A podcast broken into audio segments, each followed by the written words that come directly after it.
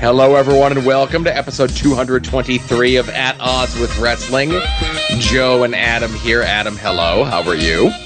I'm doing good, Joe, and I have a question. Do we wait until the end of the football season to formally acknowledge me when it comes to the pigskin pick'em, or do you want to just get it out of the way right now?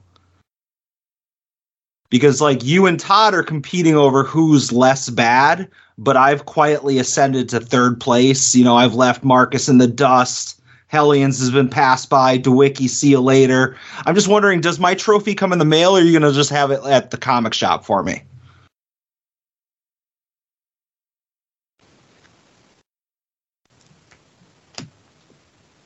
You there?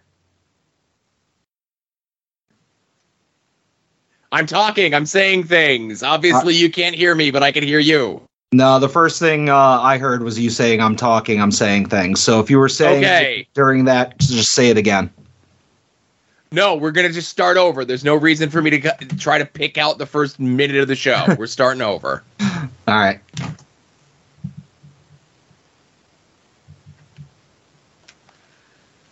Hello, everyone, and welcome to episode 223 of At Odds with Wrestling. Joe and Adam here. Adam, hello. How are you?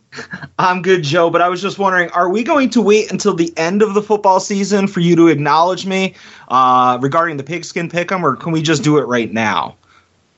Because Oh, there's like- only one.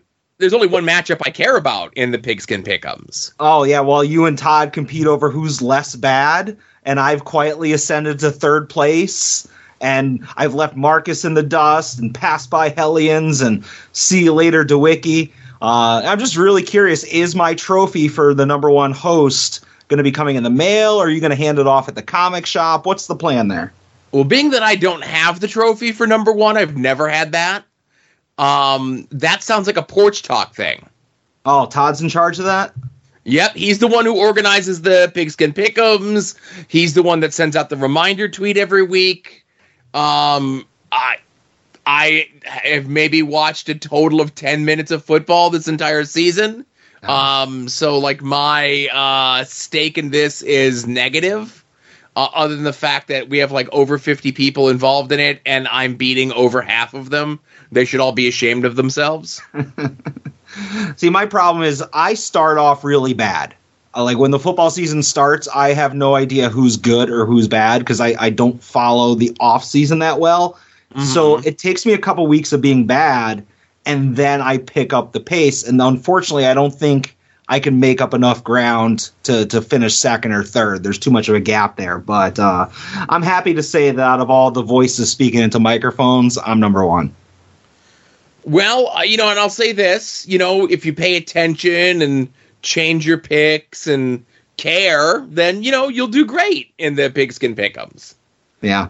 As everybody knows, I'm I'm somebody who cares and puts in the work. That's me. When you when you hear the name Adam Van, you're like, that's a maximum effort guy right there. So your pick, your your picks have been the same since uh, game one, right? You haven't changed any teams since. Oh no, I'm I'm saying like I, I absolutely change it. I, I change it so much to a detriment. Like a game will be about a minute or two before kickoff, and for whatever reason, I'll change my pick and I'll change it from the winning team to the team that lost. I, t- I Uh-huh. tinker too much. I tinker too much. Plus, plus, like halfway through the season, the Steelers got really, really good. Maybe more on that later during during our sports talk segment. What? Later, weekly purchases will have a little bit of a spin off. Spoiler. but enough of that. I think we have a jam packed show. B- boy, howdy, do we? Let's get right into the first part. Now, At Odds with Wrestling presents This Day in Wrestling History. Hey, it's this day in wrestling history, everybody. Um, on this day in wrestling history, uh, 1996, Extreme Championship Wrestling held their event House Party 1996. If there was ever a transition show in the history of this promotion, this is it. Okay. All right. Now I have the matches listed here, okay? But there's a lot more that happened on the show than just the matches, and we'll get to them as we get to them, right? Mhm. Um, 911 and Rey Mysterio uh, take on the Eliminators. Uh, in I was in his- say I did know that was a thing. I've never heard of them teaming up, but that's cool. they only teamed up one time. It was Paul's grand idea of let's have the littlest guy, not Taz, team up with the biggest guy. I guess 911. Yeah. Um, so 911, um, so 911 Ray maybe are around for another two months. Uh, next up, we have RVD in his debut for ECW taking on Axel Rotten. okay. Uh, Two Cold Scorpio beats Mikey Whipwreck uh, to win the ECW TV title. There had been like some flipping and flopping with the TV and the tag titles, and would continue for the next couple months until they would settle on the Eliminators uh, toward the end of February. Um, still babyface brother Ray Dudley takes on in his last ECW match Jimmy Del Rey. Now, this was supposed to be the Dudleys versus the Heavenly Bodies. Dr. Tom Pritchard gets pulled to become Zip with the Body Donnas. Okay.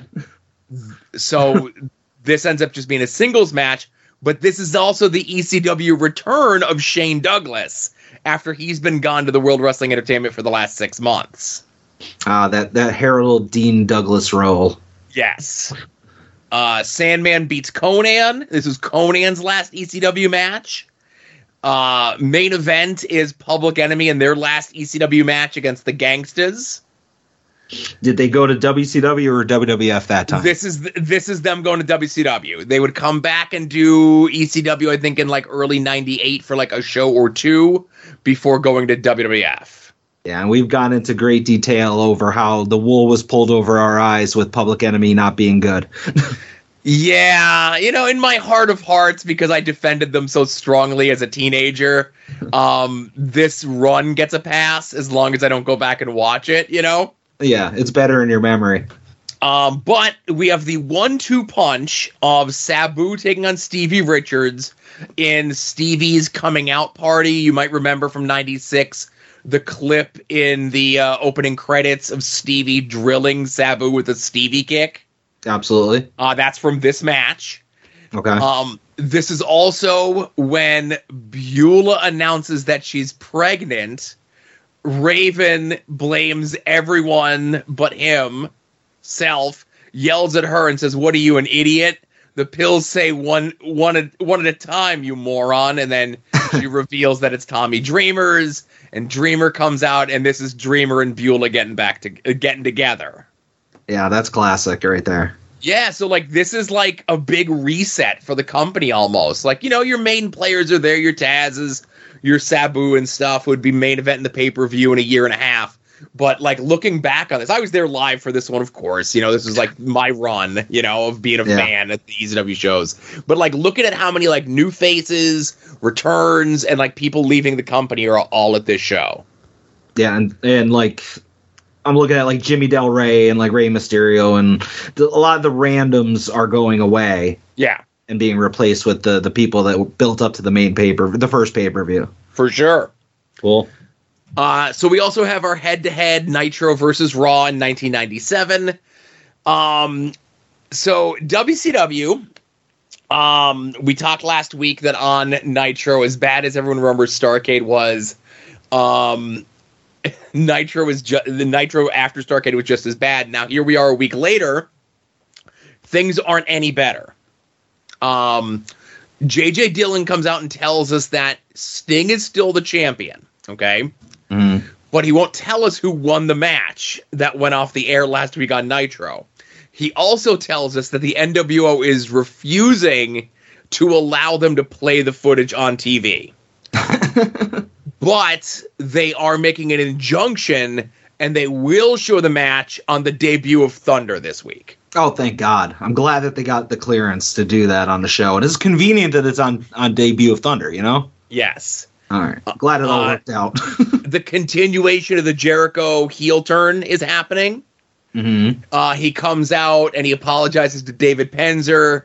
Uh, he gives David Penzer a new tuxedo. Uh, he he gives him a new chair to sit in at ringside, and uh, he knows that he's an idol of millions, and he shouldn't be acting this way. And he tells us that that sort of behavior will never, ever happen again.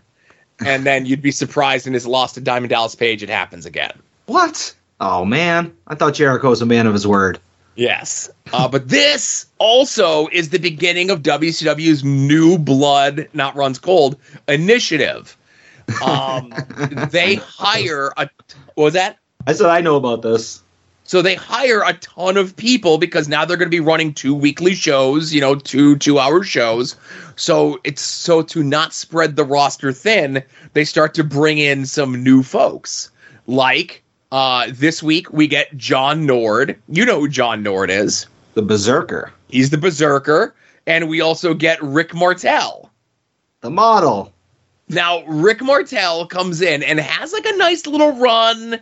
He gets like a little feud, like a little mini program at like Booker T and Chris Benoit and Fit Finlay for the TV title. He's like in that mix. And And then, he, like, like, he br- in the best like aesthetic shape of his career at this point? He's like yeah, yeah. You know, his hair plugs are a little suspect, but other than that, he looks like he looks great. Yeah. Um, but like sometime like around like March, April, he breaks his leg during a match, and then like that's the end of his in ring career. No. Uh huh. Now that's really all that's going on over on Nitro as they're building toward the debut of Thunder. Uh, over on on Raw, however, they're you know they are building up to Royal Rumble with the Undertaker, Shawn Michaels stuff. Uh, they're building up to WrestleMania uh, with an interview with Don King, where Don King says that Mike Tyson hasn't agreed to be at WrestleMania, but he's probably going to be at WrestleMania. Mhm.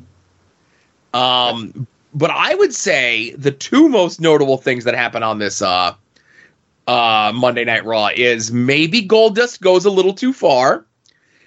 And this is the episode where, as the artist formerly known as Goldust, he comes out in full blackface.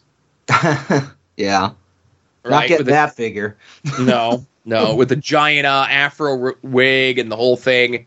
Now, my my internet connection has been spotty here all day, so we're gonna roll some dice to see how this works out here. Ladies and gentlemen, Ladies and gentlemen, I don't want to interrupt anything here, but you see, a lot of you may have seen my commentary last week on Raw where I said there needs to be more respect for tradition of wrestling in the WWF. There needs to be more respect for some real good old-fashioned competition in the WWF. So, being as nobody else was going to do anything about it, I decided to take matters into my own hands.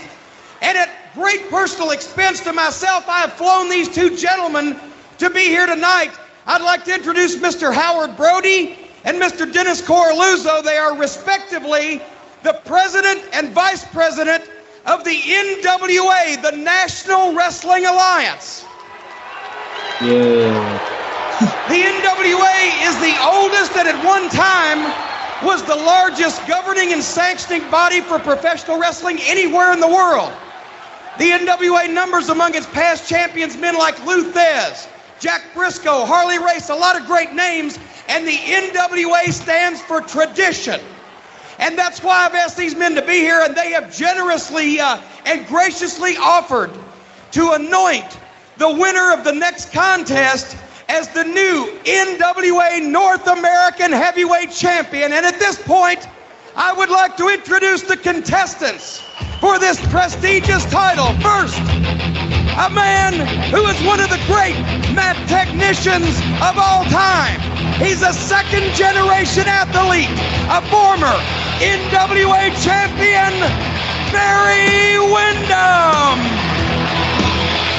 You that Mr. Cornette didn't call him Blackjack Windham. Certainly in Windham's uh, heyday in the NWA, he was known as Barry Windham, a young man that was uh, deemed for... And ladies and gentlemen, I would like to introduce his opponent. Also a second generation athlete. He hails from the great state of Tennessee. Ah. Well, here How veteran dare you. in the sport of wrestling. And he is the self-proclaimed world's greatest wrestler, Jeff Jarrett. Let me see if I get this straight.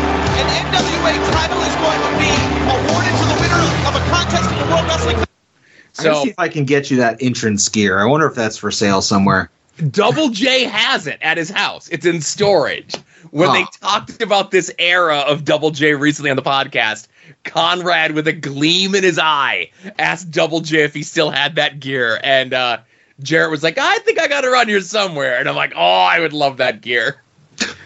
Um, this is something I'm sure you saw on Twitter. It was making its rounds. Somebody was showing off uh, a pamphlet that was handed out by the WWE Street Team at Nitro. Yes. And it was like all the reasons why you should watch WWE instead of uh, WCW. And it's hilarious because it's like, oh, you need to watch WWE because of like no politics backstage. But on the, the front side where it shows all the logos of all the talents, in addition to saying like Sable 34 Double D, the thing that made me like popped me in the wrong way was it, it like said the had the NWA logo and it was like tradition. And I'm like, what what person under the age of 50 is going to see the NWA logo and be like, "Oh, I got to tune in for that because of tradition." Right. So so many stories about this, and we'll get into the rest of Raw. And of course, I have you know vested interest in this because this Double J. Um, the, there are stories that this was Russo's attempt, who was getting more power with the booking, to get Cornette to shut up about there being no wrestling on the shows. Right Okay. and let Cornette bring in whoever he wanted, let him do it however he wanted to, and so forth. And you know, obviously, this ends up being a dud. You know, is dead in the water. yeah, and I I also I don't remember and I know nothing but uh it being the North American heavyweight title. Like what's the difference between that and just the world heavyweight title? It's uh, that's funny that you should mention that. So at the time, the NWA World Heavyweight Champion was Dan Severn. Okay. So uh, their their ideas were a have Dan Severn come in and Double J beat him. B Dan Severn just hand the title over so they could do this match on Monday Night Raw, or some third option that doesn't involve upsetting Dan Severn. and this is before Dan Severn was like with them, right? oh yeah, Dan Dan Severn doesn't come in until the summer. Okay. um, as the NWA champion, and they tease all the stuff with him and Shamrock and so forth. But yes, Okay. Yeah, I wasn't clear about that. I remember Severn being the champ because Mhm. NWA went away for a while, and then I saw it in like the aftermags. right. And if you look here at the lineup for this Raw, and we're not going to go through every match, but every match on this show except for the main event of the New Age Outlaws versus the Headbangers, um, the running through line to this episode is en route to the Royal Rumble. Austin DTA, don't trust anyone.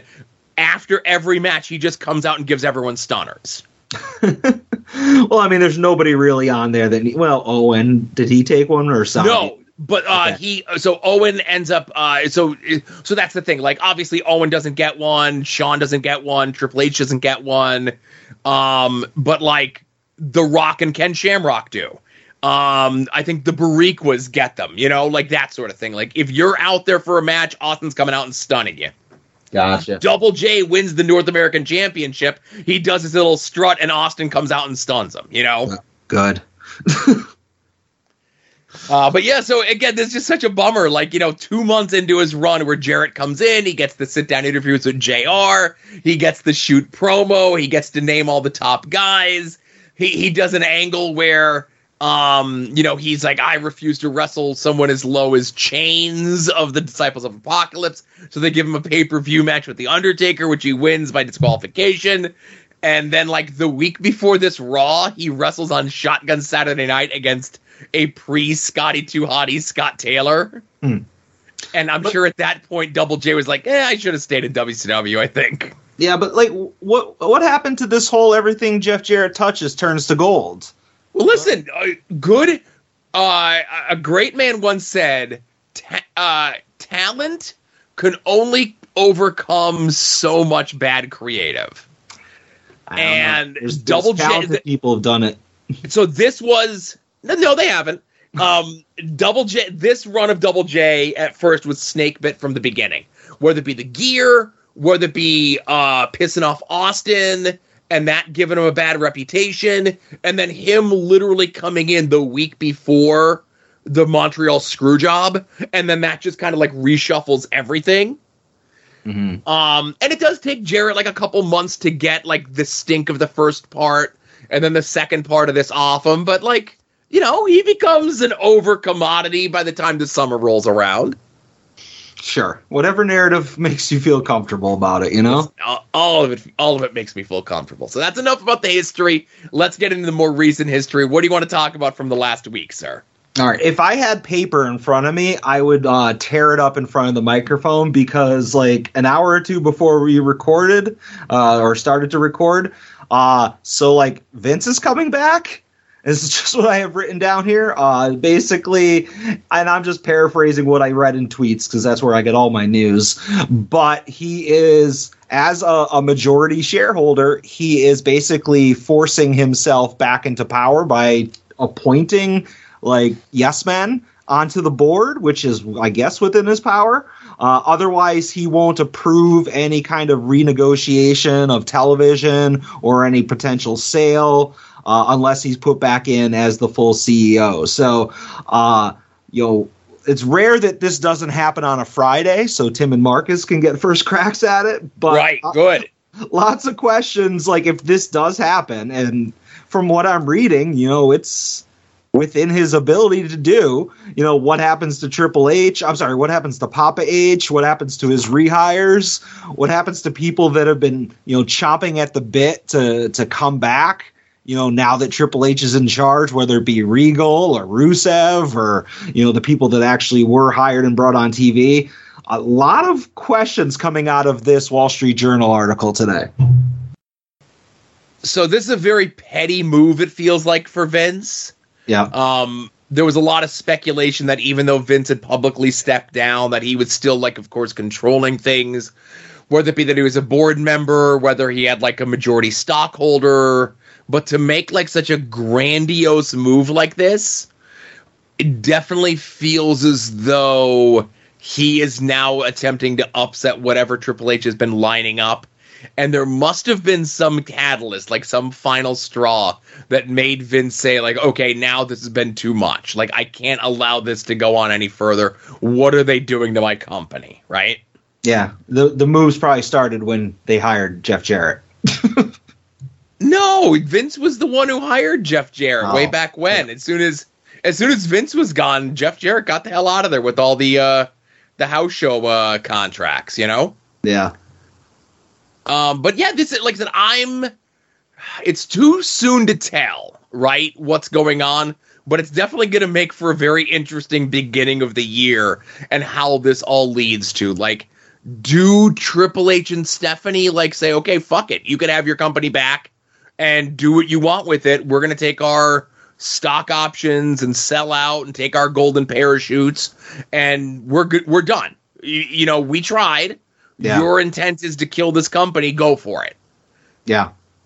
And it's just funny because like a lot of podcasts that we listen to all did their year in review shows and we're talking about what the biggest story of the of 2022 was and for the most part everybody was talking about hey this is the year that we finally got rid of Vince McMahon and we're not even a week into 2023 and it's looking like that's that's not the case anymore.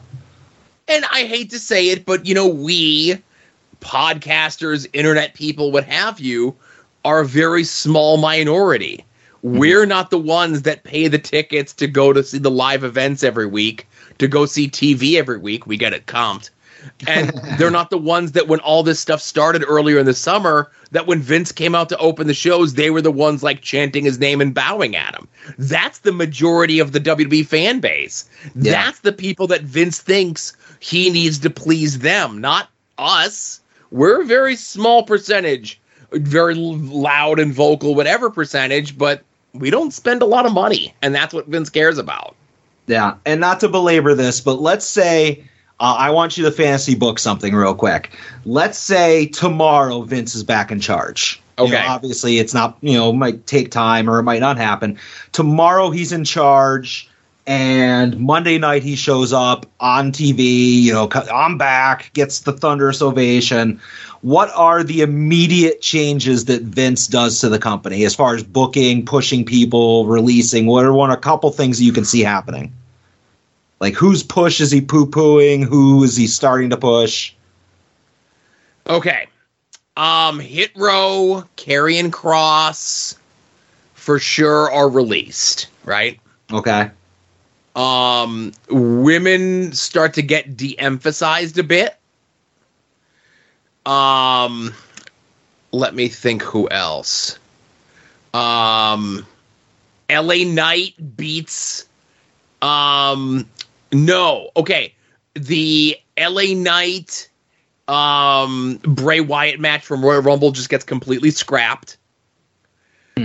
Um, Sheamus beats Walter for the IC title, and Walter either goes back down to NXT or is fired. Yeah. And like intercontinental and United States titles don't mean anything anymore. Um, no, so I think um Austin Theory having the US title means like he gets more of a renewed push. Not to say that he didn't ha- like he didn't have the same like he was still being pushed, but he wasn't getting pushed the same way when Vince was there. Yeah, they somehow give him back the money in the bank. Yeah, somehow, right? Yeah. Um but it definitely feels as though Vince is attempting to hold the board hostage to have them put him back into place. So it'll be interesting to see what the board does. Yeah. Um, you know, like it's like you said, a lot of yes men, a lot of sycophants. I just hope my Brucey still has a job. You know, yeah. And if you'd like to know what I want to happen to Vince McMahon, just look at an Ed Cody tweet. That's that, that's my dream scenario. I was hoping nature would just do that for us. I know, but the fucker's hanging on. Um, so yeah, the Vince thing is a big one, huh? Yeah. And like I said, late breaking. You know, I had to shuffle my notes. Yeah.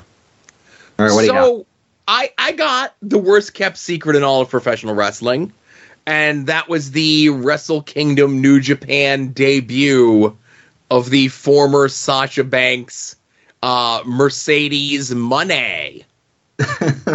Even though it's spelled Monet and has the accent symbol over it, her theme song and she says it Money. So that's how I'm gonna say it. um hmm, how do we tiptoe around this? Okay. Um, I'm glad that the people that like this sort of thing have this sort of thing, right? hmm Who am I to decry somebody else out there liking someone or something that maybe isn't for me or I just don't get or you know maybe I have you know no strong opinion one way or the other on right Mhm. um you know when you look at the four horsewomen when they were in World Wrestling Entertainment um Sasha was like third for me you know ab- above Charlotte that's a good spot right Everybody's above Charlotte. Which which face of Charlotte was that? Because I think she's on her seventh when she came back this week. Um, yeah, she's up to it. She has the same number of faces as her dad has world titles. um, but I don't have the same affinity for a lot of male wrestlers. Like, I'll never get Seth Rollins, right? Mhm. Like, I understand why people get Seth Rollins, but Seth Rollins will never be my guy, you know? yeah, Um, Randy Orton's another one. Like, I get why people like Randy Orton, but Randy will never be my guy, right? yeah. I don't get Randy Orton, but go ahead. I get, I, I get him, but he's not my guy. Um, but with people like, let's say Sasha or AJ Lee or Paige, like the fact that there is a fan base that have such a strong affinity for these wrestlers, I've never gotten it, right? Mm. But it is what it is. I will say it sucks that she botched her finish on her debut at the Tokyo Dome. And the promo that she cut definitely sounded like someone who's been in the World Wrestling Entertainment System for the last 11 years. Yeah, and a lot of the uh, Sasha stands on the internet are saying that Kairi botched the finish. Hmm. You know, Right. but um, I, I do have just it has had to make a cut because of the Vince thing. But I was going to do a deep dive into Wrestle Kingdom 17. Uh, oh. I'll just have to leave that for We Need Wrestling. Uh, I'm sure they'll do a great job. Um, I, you know, Omega versus Ospreay was amazing. Uh, so go check that out. And uh, FTR lost the uh, IWGP tag titles, and Okada won the belt back from Switchblade. So I think it was a it was a pretty darn good show, and there were matches that didn't have Americans in it as well. Oh Uh, my goodness. but uh, yeah, go check that out. But as far as like, I am also not a Sasha person. I have no problem with Sasha, but I've never been like, oh man, I, I can't wait to watch another Sasha Banks match. Um, she, you've said this before. She's got Star Wars money now, so she doesn't really need to to wow anybody in wrestling. I'm more shocked that it seems like AEW pivoted from having her be the surprise partner of Paige you know, like had, I guess that was the general consensus is that it was going to be uh, Hayter and Britt versus Saraya and uh, Mercedes, but then they did that kind of weird three-way interview where Saraya picks uh, Toni Storm, and it was like, okay, unless they're going to do something where an upset Shida lays out Toni Storm, and then you have Mercedes show up. Uh, I mean, I could see that, but uh, I don't know what's going on with. Uh, with uh, Sasha. And a lot of people, I guess, the WWE is of the mindset that she's going to get this J- Japanese thing out of her system and then come back to him with open arms. But uh, yeah, I mean, it, when I saw that debut, and I actually learned about it first from seeing the Micro Brawler announced, I was just like, okay, I don't care. Um, so I still think it's going to be Sasha as the mystery partner. Mm. I think this is them trying to deflect, um, you know, what was one of the worst kept secrets, and if that means that we're gonna get two women's matches on the show, that like maybe like that weekend that we're gonna get Toni and Shida again, this time for not for the title, and that's how they work uh, Sasha into the tag match. Um, y- I definitely think they're trying to throw us off the scent, you know. Yeah, it's possible. Yeah. All right, my turn. Uh, I'm going to talk about. Surprisingly, I, I have no AEW talk. I'm going to talk about AIW Ooh. Jet Black New Year. Uh, I watched this live on Fights and uh, lots of fun matches. I think if I had to nitpick, I would say there was too much, like too much bloodbath, knockdown, drag out brawls in the match because you had in the show because you had Bishop versus Bronner, you had Dillinger versus Kaplan, you had Janela versus Justice, and they're all just plain murder fests, which is fun. But at, by the time we got to the main event of Bishop versus Broner, it was like, oh man, I've already seen two murders and I'm about to see a third one. So uh, might have been a little bit too much of that, but individually they were all fun. Uh, we saw Wes Barkley steal one from Brian Myers. We saw Swoggle take a face dive. But Joe, that's not why I'm talking about this show. I want to talk about the biggest travesty in wrestling history that has ever occurred. Uh, Montreal Screwjob, puh, never heard of it. Uh, there, this is the quite possibly the biggest screw job in the history of professional wrestling, they all of sports, and that's that bulking season was robbed of their tag titles by the Bitcoin Boys and the person calling himself the Duke, the man who I used to be in the corner of, the owner of this Haas boot, which I don't even at this point think it's a legitimate title. I, I have to start questioning that. It's unjust, it's unfair, it's uncalled for, and Thorne needs to do something. He needs to do what's right. Immediately, we need a rematch where the Duke is locked in a shark cage suspended above, above the ring. Uh, that's what I think needs to happen so the bulking season will have a fair shot at it and win their titles back. All right. Well, I I got I only got a chance to watch half the show from intermission, give or take, on because my kid had a piano recital on Friday night.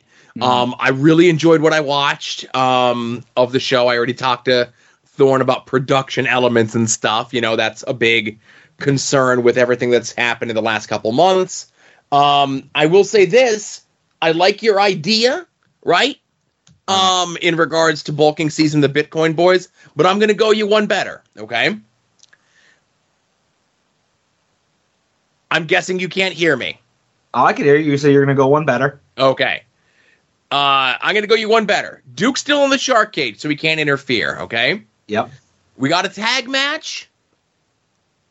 Let's make it a six man match.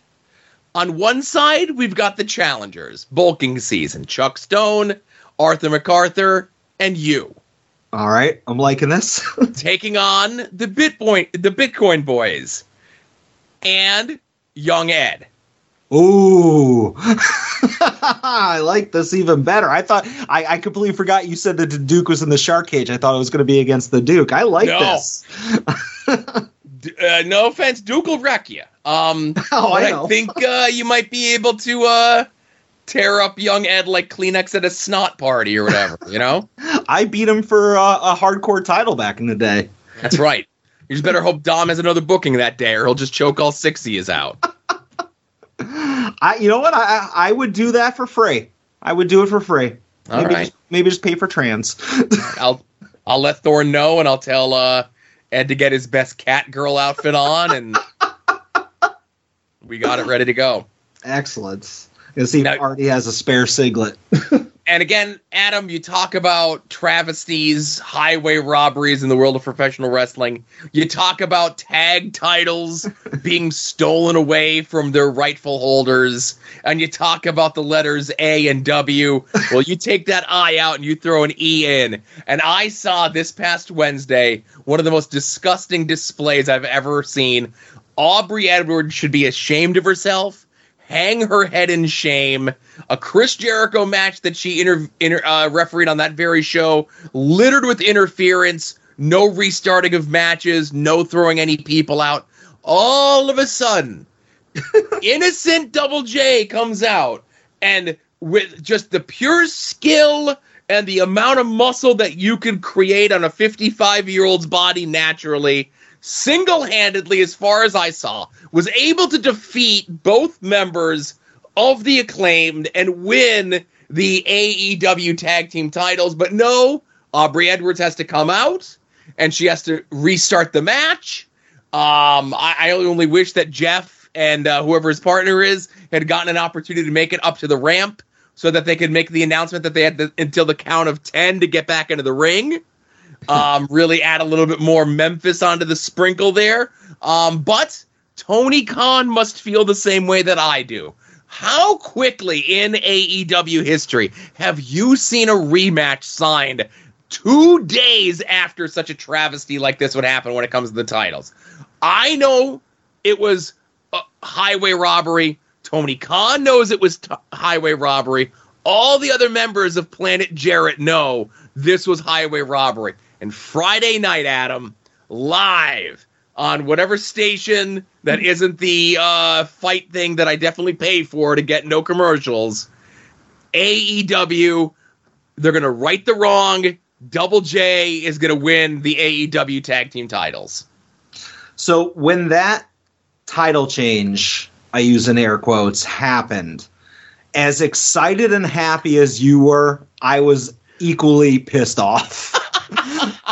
I was basically saying to myself, like, this is the end of AEW. This is the end of uh, taking any title changes in this company seriously. You know, this is a company that has you can count the amount of world champions on on a hand and a half. You know, in the amount of time that it's it's been around, they they don't go giving title changes or titles to just anybody, and to go and give it to uh, basically a, a guy who is not over in the least bit. And I will say that I meant Jay Lethal, and All right, I was going to say, wait a minute, hang on, my heart. and a a guy damn near in his seventies. 55! You're gonna go and take the tag belts off of quite possibly one of your most over acts in the company, who who really haven't had the belts that long. I nearly threw a hissy fit when that title changed initially, and then when it got restarted, a, a, a sigh of relief literally went over my body. Like to me, it was one of those "it's still real to me, damn it" moments where I was just legitimately happy. I have not been this happy that like the acclaimed walk out walked out of there with the belts since like Orange Cassidy won the North American title. Like that is or whatever it's called the intergalactic East West Atlantic belt. Like you know what I'm saying? Like I was so relieved that Lethal and Jarrett did not win those belts and everything I just said will be null and void if they go and once again put wrong what was once right on Friday night. It's going to be a late night because after Rampage was on at 10 o'clock. Uh, I assume it's going to be the main event, um, Battle of the Belts. Um, they're going to make things right. I know Tony. Tony, I know you're a listener. um, Double J. Um, you know, and this real personal beef here. You know, you could tell that this was real uh, because uh, Max with his rap last week, and then Jarrett making the comments on his podcast, and then Anthony Bowens tweeting and tagging Double J saying, You better not take no liberties in the ring, you.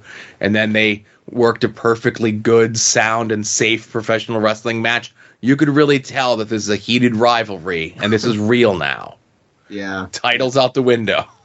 It, is this on battle? Is there a Battle of the Belt special this week? Yes, this Friday. Okay, no, see- Rampage. Rampage is ten to eleven, and then Battle the Belts is immediately following Rampage. Okay, I gotta set my DVR because you have to do that every single time there's one of those shows. And both are live. No tape, baby. No spoilers. Oh, see, you- first of all, then Jarrett's got to go at the beginning of Rampage, then because there's no way he's going to be able to stay up that late. It's way past his bedtime. Listen, Jeff will just have like an extra coffee, you know, clean living these last five years. He'll get an extra nap in the day and an extra nap during Rampage. He'll be fine. Don't worry about Double J. I, I hope you finish your Friday unhappy. No disrespect. Well, uh, I'll just say if on the uh, I did spend a considerable time uh, on Wednesday in Hagerstown preparing the floats to do the victory parade from Hagerstown to Henderson. So again, it was just a two day delay on the parade. The floats are ready; they're covered. The grand marshal has been announced. It's me. Um, and hopefully, uh, you know, LA Knight gets uh, a prime spot on SmackDown to further rub it in Vince's face. Yeah. Um, yeah, that's it. Double J. Joe, is there any truth to the rumors that you were under the Uncle Howdy mask and you took out Bray Wyatt to help out LA Knight? No, the uh, the the Uncle Howdy mask though is based on my visage though, um, not the not the merch one that the fans buy and they scare Alexa Bliss with, but the actual Uncle Howdy mask is based on my facial structure. I thought it looked familiar. Yeah. I, I got to picture it with the John Cena hat on it now. Right. It'll probably make sense. And uh, last thing I just want to touch on, um, I I am not uh, you know qualified to eulogize this person, uh, but Don West had passed away over the weekend. Um, Don West, a huge part of not only the original days, but like you know during the entire Jarrett regime of TNA, Impact, whatever. Um, and Don West uh, is at the top of the list. Um, you know, and obviously now a lot of people can change their tune, but I tell you, man, when he was on commentary in those early TNA days and he's getting up on the table and he's chanting for red and he's doing the end of the show hard sell for next week's show, those were some of the best bits at the time in TNA when there wasn't a lot of great bits in TNA and everybody online was like, fuck this guy, he stinks get him off TV, blah blah blah, all this other stuff, right? What a carny fuck when he's doing the things with like selling the brown bag specials of the DVDs. He was a, someone who was a huge person on the Home Shopping Network at like the the boom of like Beanie Babies and sports cards and that sort of Yep. thing. He was not a wrestling guy. He came in and did an impeccable job uh, in his roles that he was given in TNA and Impact. Uh, he is someone that you will never see anyone in the business say a bad thing about. Everyone loved Don West.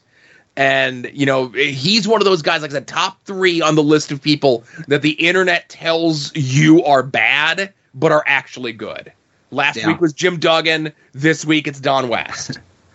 Um, I've actually been fortunate the last uh, week or so, ever since uh, I set up my TV in my bedroom. I think I tweeted about this, but there's a channel that Samsung streams that's just Impact slash TNA Wrestling 24 hours a day. Oh, Very little commercials, and it's for the most part it bounces around because every once in a while you'll get like, oh, here's you know Kenny Omega in a recent you know defense of the the title, but then it's mostly old six side ring stuff. And like just last night, I was watching a match that was like DDP versus Raven, and Erik Watts interfered. Like it was really weird. Like you don't associate with TNA, but it was all uh, had Don West on commentary, and I like Don West, and I'm not just saying that because he just passed. Like I've always liked him. I was actually a fan of his before TNA because you mentioned him doing the card uh, sales on home shopping, and I used to love watching that stuff. Um, I'm trying to remember if I actually ever bought anything from one of his shows. I'm not sure if I did, but a lot of the things that he would talk about on the shows, you know, he'd be like trying to pitch like a Gem Mint 10 Ken Griffey Jr. rookie card. And like I'd learn a lot about graded cards from that during the infancy of grading.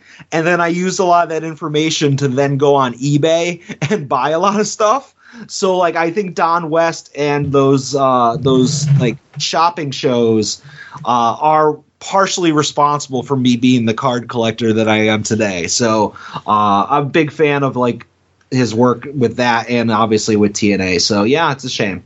Yeah, and it was pop culture too. You know, they I know they did um bits about it on Saturday Night Live.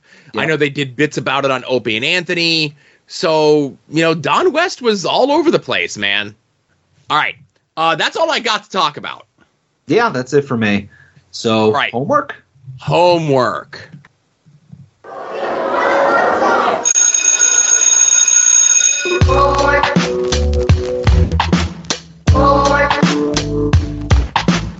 Homework. Homework. It's an obligation you owe your family and yourself. Home, home, homework. Homework. It's an obligation you owe your family and yourself.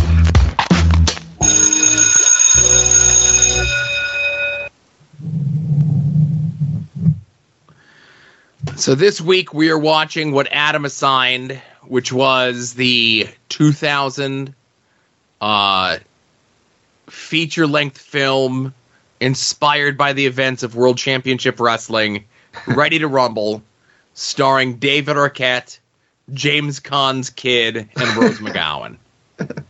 Oh yeah, and I, I had no memory of Rose McGowan being in this, but boy howdy. yeah. Uh, so, um, Adam, um, Yes. did you see this movie in the theaters? I did. I saw this in the theaters when it first came out. I have not seen it since. Okay. I've seen this movie a ton of times, right? Okay. This may have tipped me over into seeing this movie like for the seventh or eighth time. Really? So you just dusted off the old VHS and popped it in then? I did. Um, I had to s- wipe some Spectrox off of it, of course, but um, so it's one of those things where I watched the movie again this week, and I have to ask the question because I still don't know the answer to this, Adam. Is this a good bad movie or a bad bad movie? Hmm. I think we'll have to go through the the, the movie before we can decide on that because I have conflicting thoughts. Okay, so do I. Now we're not going to go blow by blow with this. Um, you know, you can head over to masslibrary.com where Kevin uh, wrote up a magnum opus uh, about this film. I don't think I think Kevin's what Kevin wrote this week was the most that had been written about Ready to Rumble collectively up to just the other day. It yeah, it's possible, and I just want to shout this out here that when he was talking about David Arquette basically stealing the stink palm from Brodie in Mallrats, Yeah. he basically he says copy an anus, get an anus. Yeah. And I, I'm laughing right now. I was laughing for like 20 minutes after I read that. That was uh that was good stuff. Uh, Kevin had a good, a lot of good lines in the in his write up. He always does, but this one obviously a lot more. So he mentioned that um, while this was like a wide theatrical release, it really wasn't playing like everywhere, everywhere. Like he had to drive like two hours, or like he would have had to drive an hour to go see it, right? Yeah. Um, and this actually came out right around the time that Beyond the Mat was still getting like boutique screenings and stuff. Okay. And we were told, me and my group of friends were told that it was playing at a theater outside of Philly. So we drove to Philly, with the intent to see Beyond the Mat. But instead, Beyond the Mat was not playing. Somebody had called and said, Is the wrestling movie playing? And they just said, Yes. And it was this, right? Yeah. And you know, there's the the bit that they steal from Mallrats, and that's the thing. This movie is like we're gonna take a little bit of American Pie, and we're gonna take a little bit of Mallrats, and we're gonna take a little bit of this teen like sex comedy and this road trip movie, and like put all these things together and put like wrestling as the through line, right? Yeah. And I think because there's so many disparate parts, that's part of the reason why the film doesn't work, but still has like a little bit of charm. Okay. Yeah. And, and can I say like the my biggest gripe about this? uh, I mean, it's it's obviously not a movie that you would recommend to a non wrestling fan, No. even like a current wrestling fan who doesn't know who half these people are or most of these people are probably wouldn't appreciate it either. But this movie is obviously it's a movie made for WCW by WCW. You know, it's got all their their fingerprints on it. It's got their brands, their wrestlers, all that stuff. It works overtime to paint wrestling fans as like hicks and virgins and dummies and just the lowest of the low people. Yeah. So when you say that WCW's fingerprints are all over this, I just want to mention um Eric Bischoff, okay? And you have to take what Eric Bischoff says with several grains of salt and maybe a swig of Buffalo Bill Cody beer, right? Yeah. because uh, Eric Bischoff on his podcast said that the budget for this movie be- was between 50 and 60 million dollars. The actual budget of the movie was 24 million dollars. Eric Bischoff also says that he was originally ca- cast to play the evil heel promoter that was played by Joe Pantoliano. Mhm. But then, because when fil- before filming on the movie started, he was re- he was let go of his duties as executive vice president of WCW. Okay, this movie comes out in April, in April of 2000. Bischoff was let go from his position in WCW on September 19th of 2000 of 1999. Okay, so Bischoff is leading us to believe that this movie, from f- initial filming to editing, distribution, and release, was less than seven months. Sure, why not? Okay. so there is Bischoff stuff in here because like they're both from Cody, Wyoming, which is where Bischoff was living at the time. But like contracts in wrestling don't work the same way that contracts for like real things work.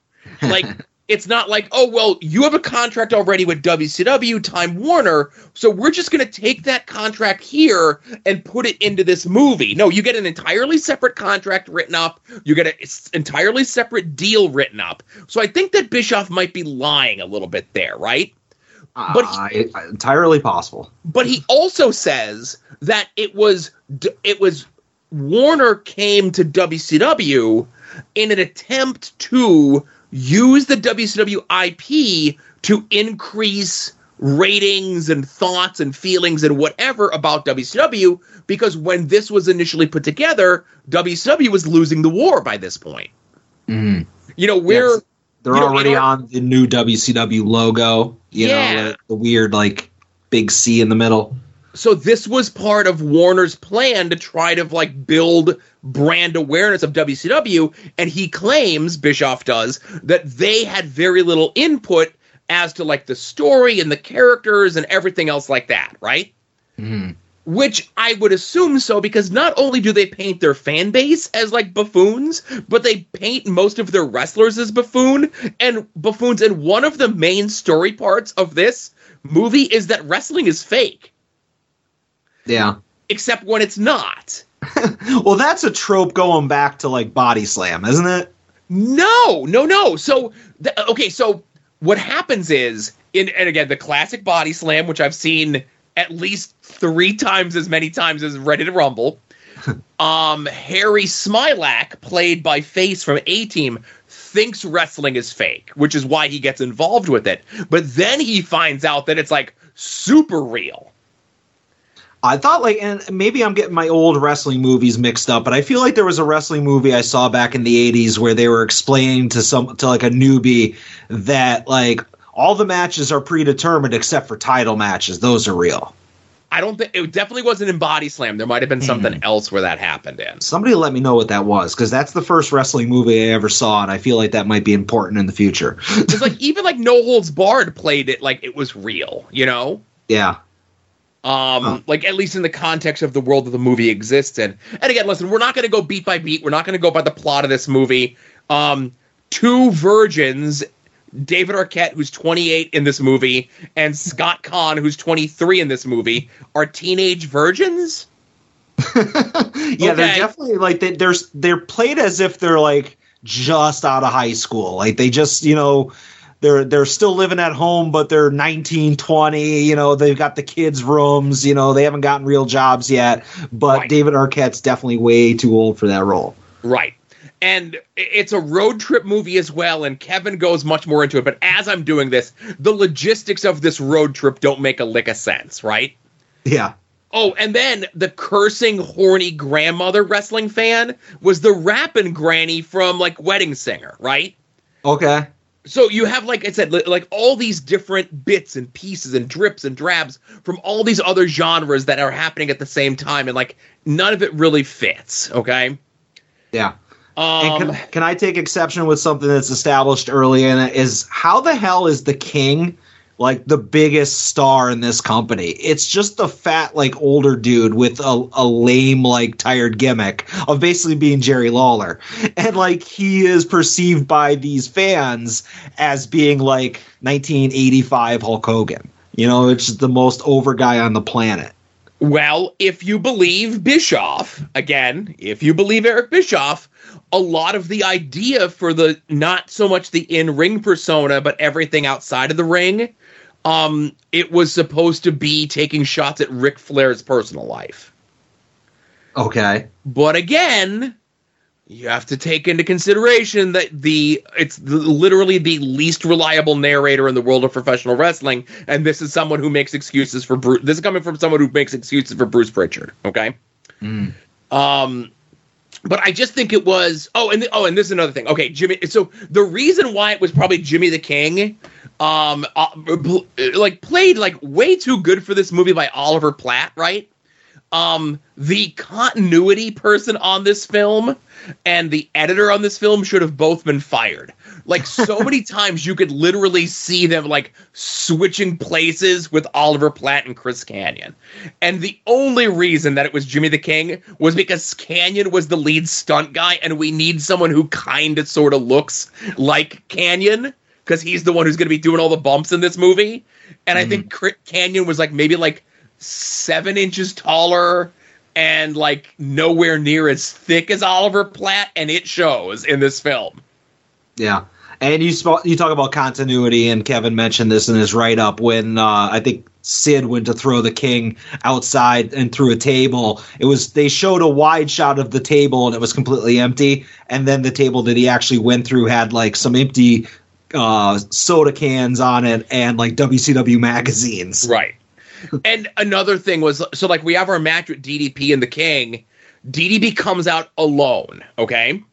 Mhm. Then when we cut to DDP reacting to Jimmy the King's entrance, Jimmy the King or in the ring already with DDP are Bam Bam Bigelow and Sid, right? We never see them come out, but they're already in the ring with DDP, okay?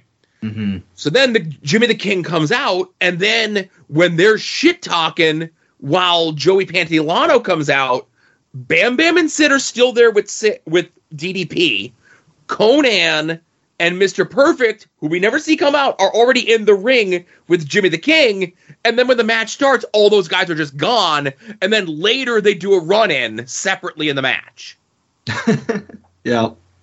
You know, and, And- and- like shit, and there's and there's scenes like when they go see Sal Bandini where Jimmy the King's hair like changes from like different camera angles. Like he literally like his hair grows like literally like five inches in between shots, you know? hmm And another thing I'll complain about, and obviously you said that WCW had no input into this, but That's what they claim. yeah, if you are like suggesting wrestlers or casting wrestlers to put them into this. Like I feel like everybody is against like what's it you're you're not uh in your proper role like you have an active baby face in DDP that you have as the number one heel in the in the movie you have like Mr. Perfect in the baby face's corner you've got all these random like everybody's a heel at one point and then you have like I think is Sting the only person who is portrayed by WCW as being like a stand-up guy like as being a true baby face No. So here's who we get: Sting, Booker T, and Disco Inferno are the only three baby faces in the whole movie. all right Oh, and that's another thing. So, um, you know, we talk about like, oh, they get movies, so everyone probably gets, um, you know, a separate contract to be in the movie. They probably got paid scale, but they're in the movie, right? They probably get residual checks from this movie. And again, you know, probably not big residual checks, but whatever. The fact that Disco Inferno gets a residual check from this movie, Michael Buffer, and yes, they still ready to rumble from him, but I really I forgot that he was in the movie, and I'm sad that he gets a check from this, and Van Hammer gets a check from this. Those are the three people. Everyone else, I'm fine. You know, collect a paycheck. You know, get that twenty dollar quarterly paycheck for Ready to Rumble streaming nowhere, right?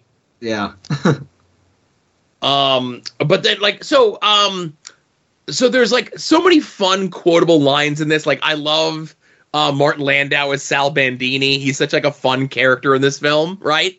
he's like wanna wrestle Yeah, Sal Bandini want to wrestle. Classic, you know? Yeah. Um, but there's a bit that I completely forgot about. I never put the two things together, okay? And I talk about this movie being like, you know, uh, like taking all these disparate parts of different movies and putting into this, you know? Um, the Mallrats things, the farting nuns thing, the you know all the other things, right? But one of Jimmy Jimmy the King's many catchphrases is that he's going to rule that ass, which I'm I'm reminded that that's War Ward of Warhorse's many catchphrases. so not only is Warhorse like a cheap imitation of like an Ultimate Warrior and now a Jim or Macho Man Randy Savage with the Slim Jim nonsense, I forgot that he lifted stuff from this movie as well. oh it's a shame he's been exposed Nah, he's been exposed. We're we're at least in double digits of being exposed as a lame-o. Yeah, and since we're bouncing all over the the place, uh, let's just talk a little bit about Nitro Girl Sasha, if we can. Okay. Holy shit! Absolute height of powers, Rose McGowan. Uh, again, I did not know that this was coming. Uh, I the first time I saw her in the movie is when they uh, they they just non problematically were just lo- like looking right into the Nitro Girl locker room that was just wide open, exposed to the public. All makes complete sense. And I was like, first of all, I was like, holy crap. And then I'm like, who is that? I recognize that. That's not a Nitro Girl. That's like a person. and then I looked it up on IMDb and I'm like, oh my God, I didn't realize she was in this. But uh, uh, kudos to her. Best casting in the movie. Well, if you looked up, you would see that she not only hated doing this movie, hated her time on this movie, but like Yeah. considers this like the low point of her career. and that's somebody who dated Marilyn Manson, too. You know? Right. And again, listen, you can't judge. We all go through whatever. But Yeah. I, I knew she was in this, but to say sticks out like a sore thumb when they first see the Nitro, Nitro Girls performing and all the actual shoot Nitro Girls are all wearing the same outfit, but then Rose McGowan is dead center wearing a bright, like, like they're all wearing white outfits and she's dead center wearing a completely different outfit with a completely different wig on. So to like make sure that we stand out that she's the lead Nitro Girl, you know? Yeah. Um, and I also I was gonna say I also like how uh, it, uh, I forget which one it was. David Arquette must have said it. He's like, I have your poster up in my room, which is a line that I use on girls at indie shows all the time. So I'm stealing from this too. All right. Well, you can steal from whatever you want. Uh, when you steal from multiple sources, they say it's research. Um, exactly. but I also like that what is so Nitro doing the scary loop of Monday night Nitro in uh, Wyoming, then the following week's Nitro in New York. Then the following week's pay per view is in Las Vegas, yet all three buildings look like they were taped in the impact zone. Yeah, I wrote down that uh, the pay per view has less people in it than Steel Stacks did. Well, they had to make room for the giant castle set and the triple decker cage and all that other stuff, right? Uh, yeah, makes sense. So, um, I, I think the this movie's biggest failing is that it's too long. Um, you know, before the credits roll, it clocks in at an hour forty. Okay. Mhm. Um, I think you could have taken out the bit where they recruit the local yokels to be Jimmy the King's crew that accompanied him to the ring for the pay per view. Yeah, because you had all the training montage stuff where they were just you know between uh, him getting stretched and then you know him working out a little bit with the the kids from the convenience store following him. Like it was completely unnecessary because they were irrelevant. They were there at the pay per view, but it was Arquette and Caan that were like involved in the match. Right. Um, but I think so. That is what keeps this movie from being a good bad movie to being a bad bad movie is that it's too long. If it was 86 to 90 minutes, perfect. You're not gonna like feel like you're wasting time. And I tell you, that extra 16 minutes, you know, feels like an eternity sometimes. Yeah. And I think that with something that was so closely associated with WCW and whether you know in my mind when I watch this I think of it like uh you know how WWE has their film division you know that they have the final say on? Like I get that that is not what this was but to anybody watching this with all the WCW IP and their wrestlers you have to feel like okay this is a WCW production. And with that mindset going into it, just the way that it's a nonstop dumping on wrestling fans, it's hard to have some type of like affection to this movie. Like even for it being a campy movie. Yeah. You know, like you can't be like, oh man, it's bad, but I kind of like it. You know, you can't you can't say that because it's constantly being like, hey, you, yeah, you, the person that's watching this who likes wrestling, haha, you're you're a piece of shit. And that's what's just hammered through the entire movie. Right. You're a dope. You're an idiot. And even when you do good, it's because like you slipped in a banana peel and you're a, you're a dope anyway. You're always made to be the butt of the joke. Yeah, yeah. Um, and I don't know how much more you want to get into it, but I, I have a question for you. So obviously, coming out of this and promoting the movie, we get the infamous David Arquette world title reign. You know, and that's super polarizing, and it's seen as another nail in the coffin of WCW. An idea that popped into my head, and I have no idea why this wasn't on the table or who poo pooed it, but what do you think of it instead of that happening if you had David Arquette and Scott Caan on WCW TV and they won the tag titles? Would that I mean obviously it's not the world title, so it's not nearly as, you know, uh, nefarious or as like uh, controversial, but like it's just the stupid tag titles and I think it would have been just as impactful you know, or have Oliver Platt and just have him not take a bump or whatever. You know, if only Arquette wanted to get physical, you could have figured it out. But you know, what about them being the tag champs or some combination of the actors being tag champs instead of the world title? Do you think anybody would ever refer to it again, or would it just be completely forgotten, unlike the the world title? So, you know, obviously you have to take in consideration that more than likely the only reason that they had it be David Arquette was because David Arquette was the wrestling fan and David Arquette took the money that he got paid by WCW to do this to like p- help pay for Brian Pillman's family's medical bills and Owen Hart's family's medical bills um, with the passing of them. Um, to try to convince Scott Caan and or Oliver Platt to do anything else in regards to this film, you know, you it would have been an effort in futility. But again, I I'm you're, I get what you're saying. In a perfect world, it would have happened, right?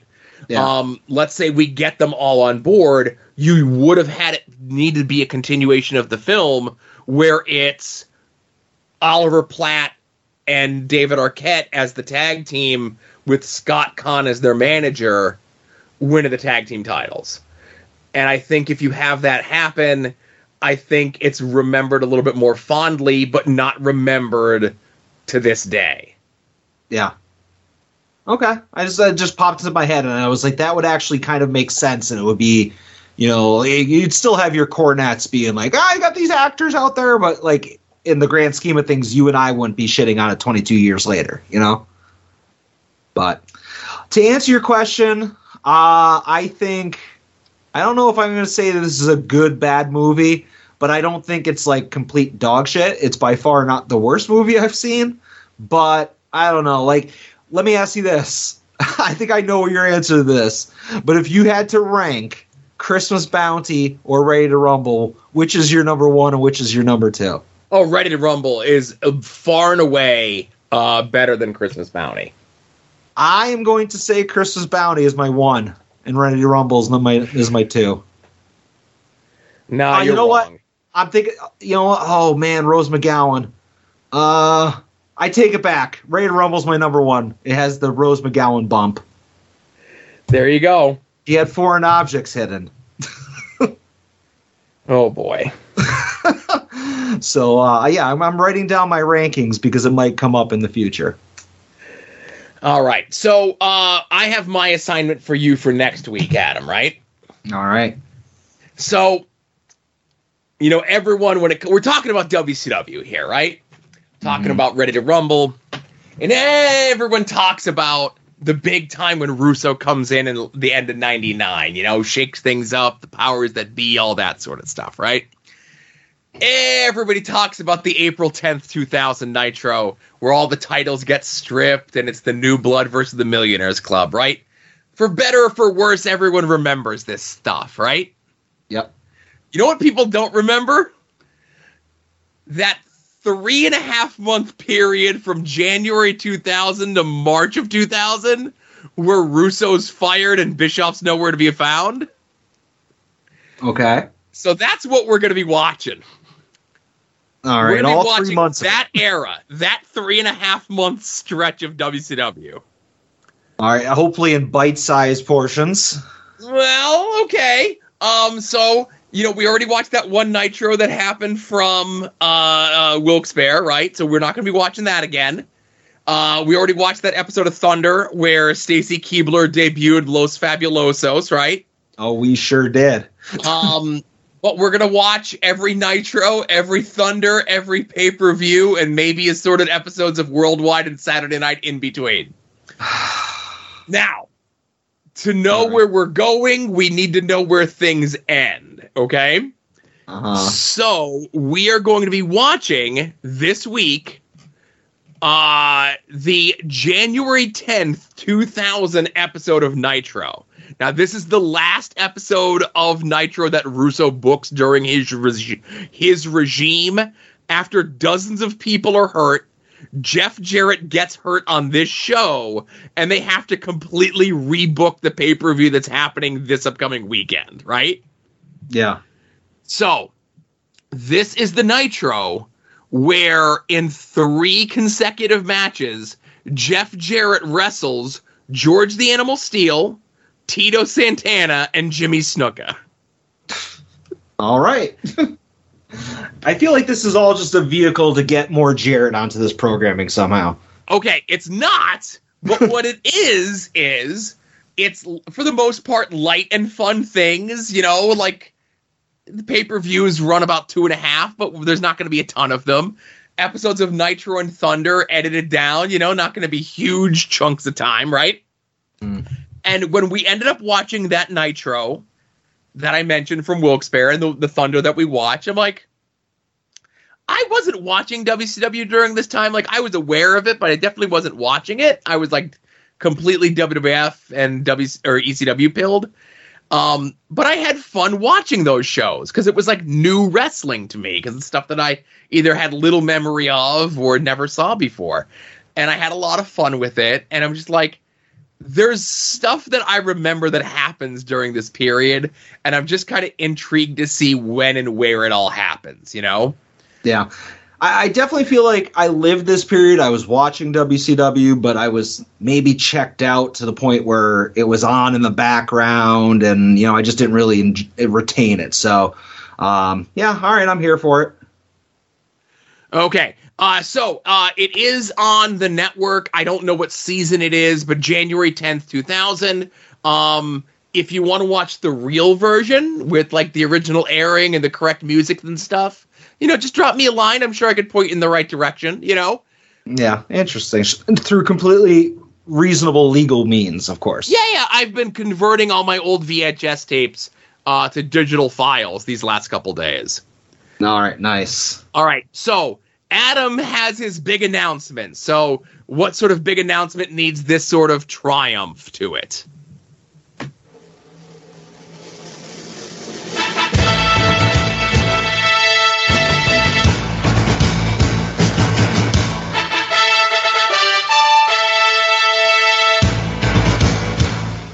The gender neutral monarch of At Odds Wrestling.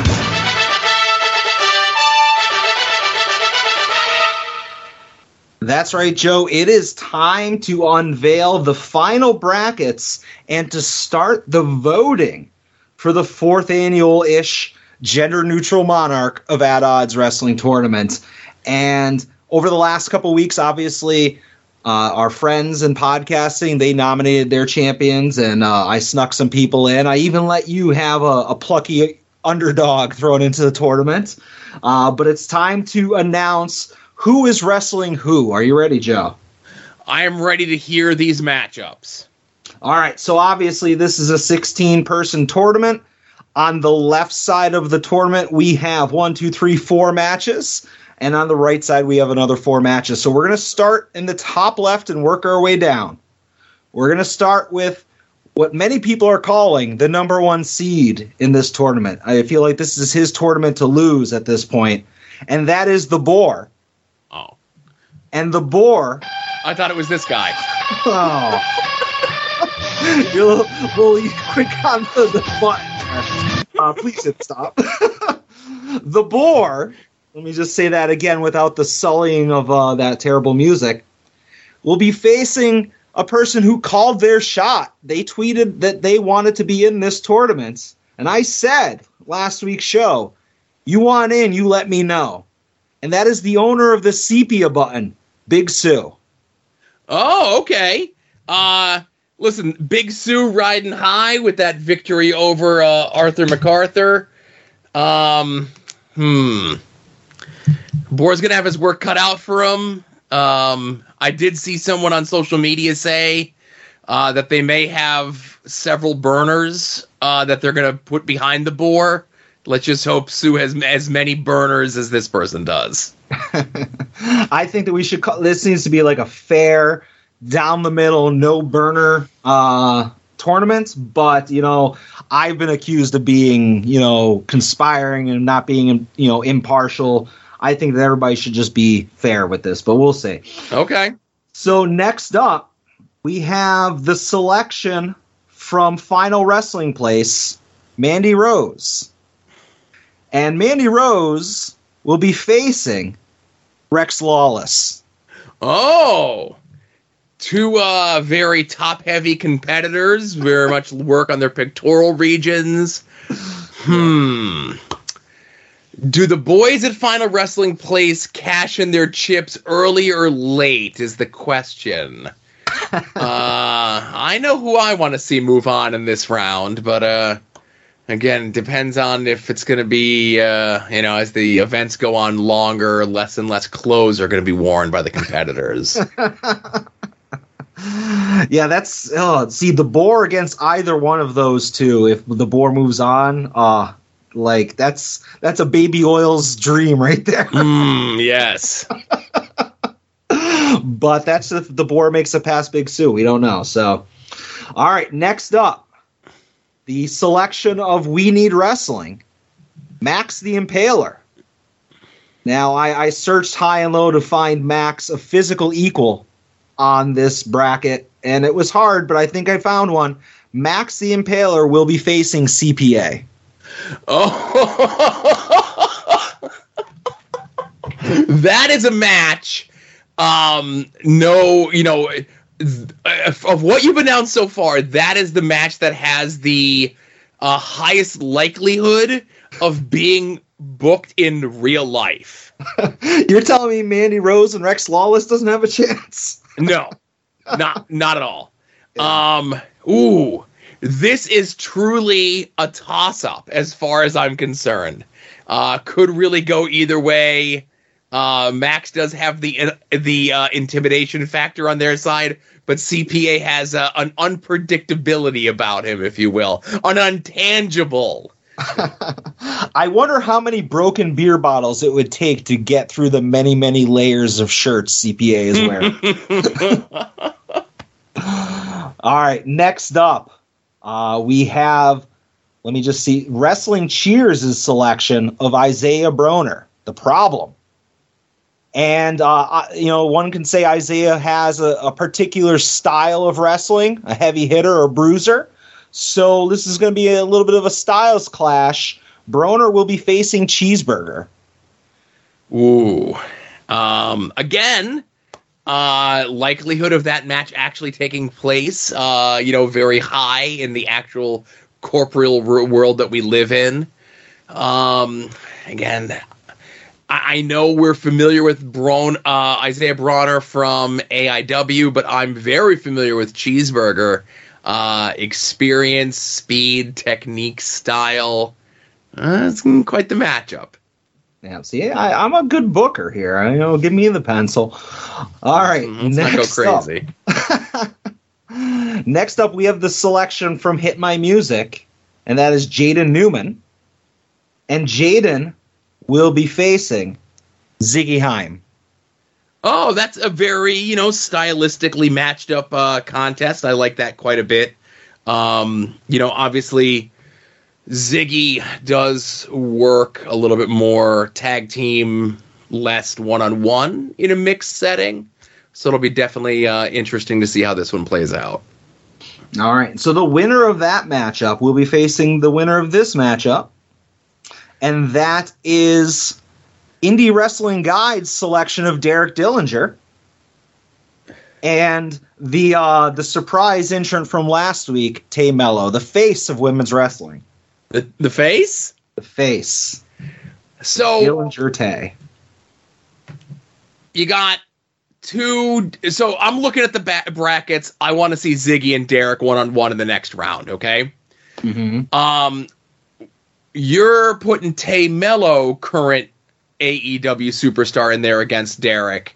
If you were putting Tay Conti, jobber clobber from AEW Dark and Dark Elevation, I might be singing a different tune, Jack. But uh, I don't know. This one uh, might be Derek's to lose, you know? Yep. All right. So next up, the selection from Pod Van Dam, Alabama Doink, will be facing Maserati Wes Barkley. Oh, listen. Two guys that have a lot in common. The only thing they don't have in common is one's alive and one's dead. Uh, Maserati, Alabama Doink, two men who are all about making money in this business. All about that wins. All about being married to the business.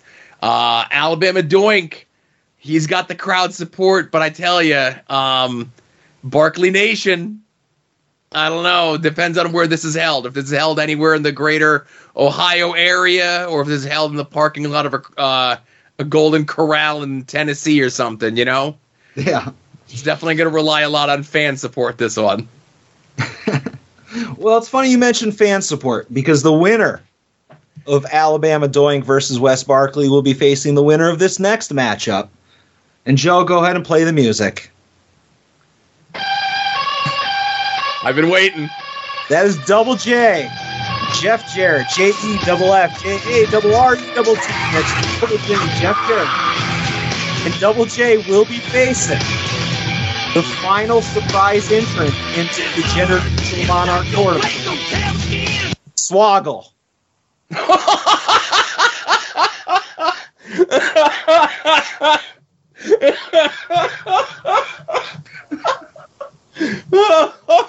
Jarrett's gonna have to break a ukulele over his head. Oh my god. Poor Dylan. Six WrestleManias. Leprechaun Origins. Muppets Most Wanted. Throw it all out the window. And I'm doing the Jarrett taunt on the, the entrance way right now. Dylan, go back home. Be a dad with Landon. You ain't getting past old Slapnuts.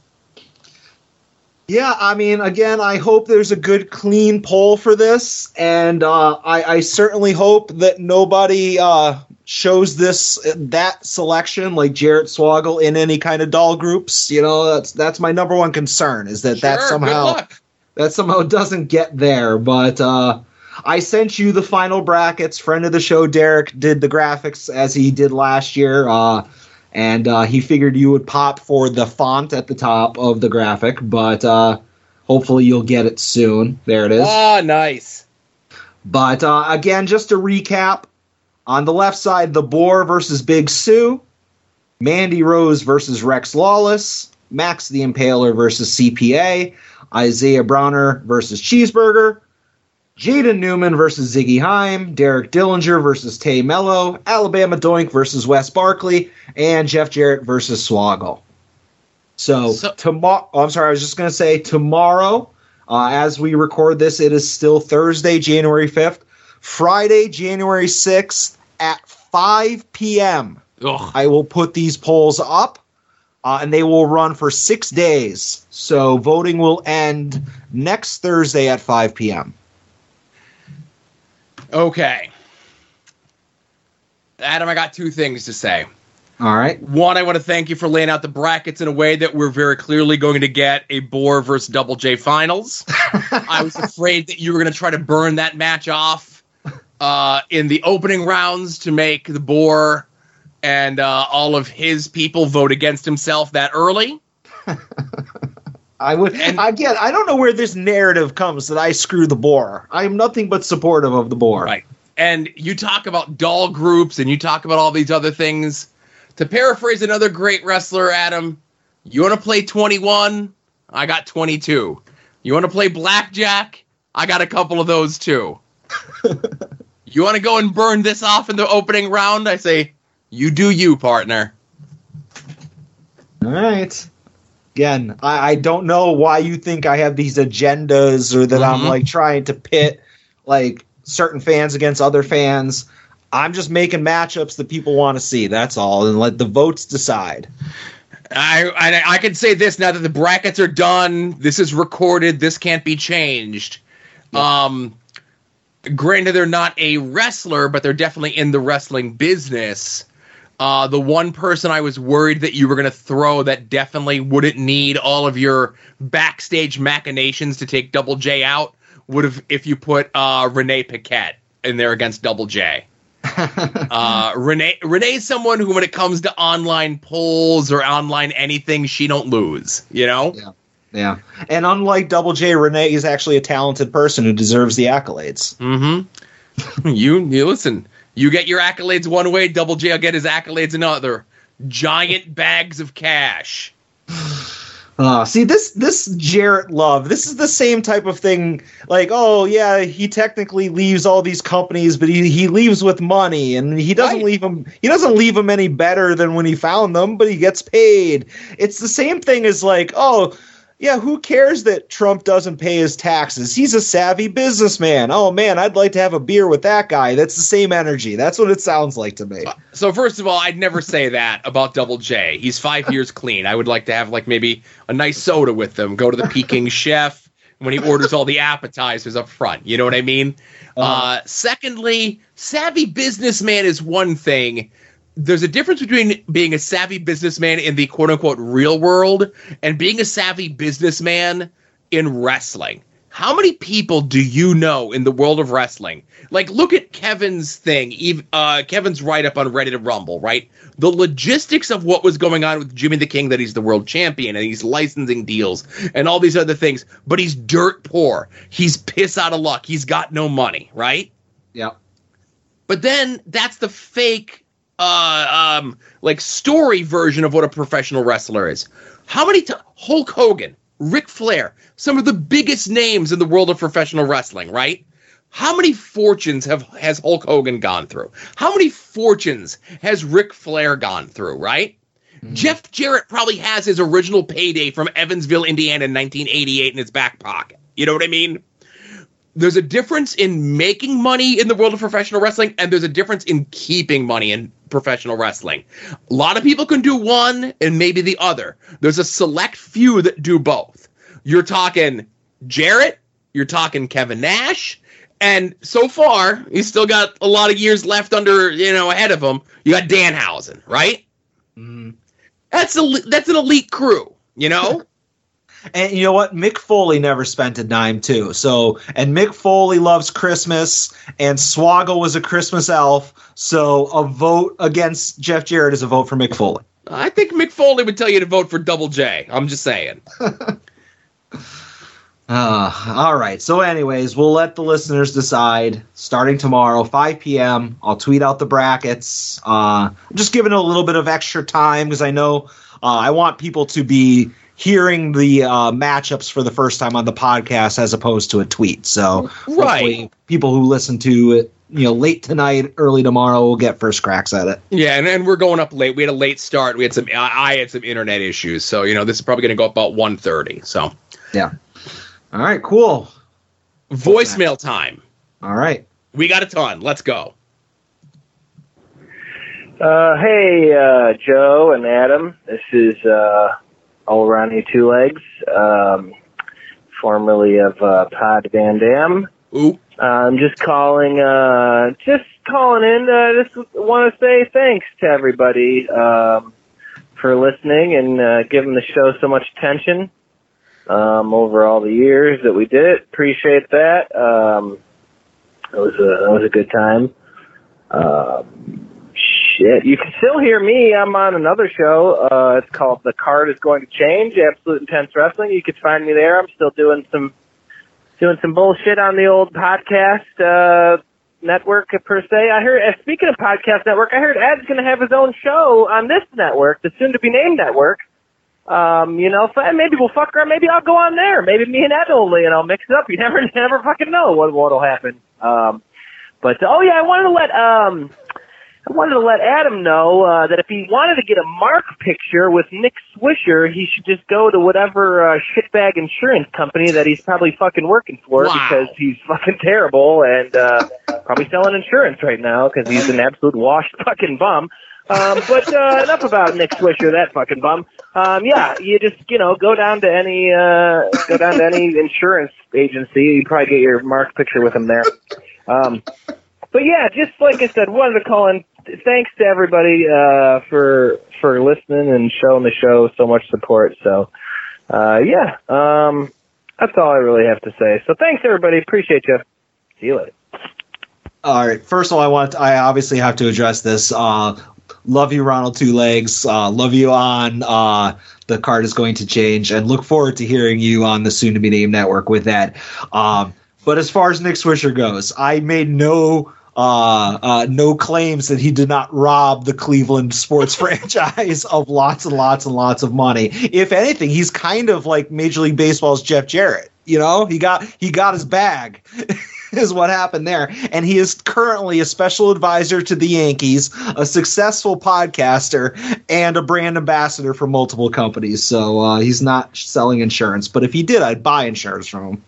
Un- unrelated. I mean, the insurance professional's taking a shot there from uh, old Ronald Two Legs.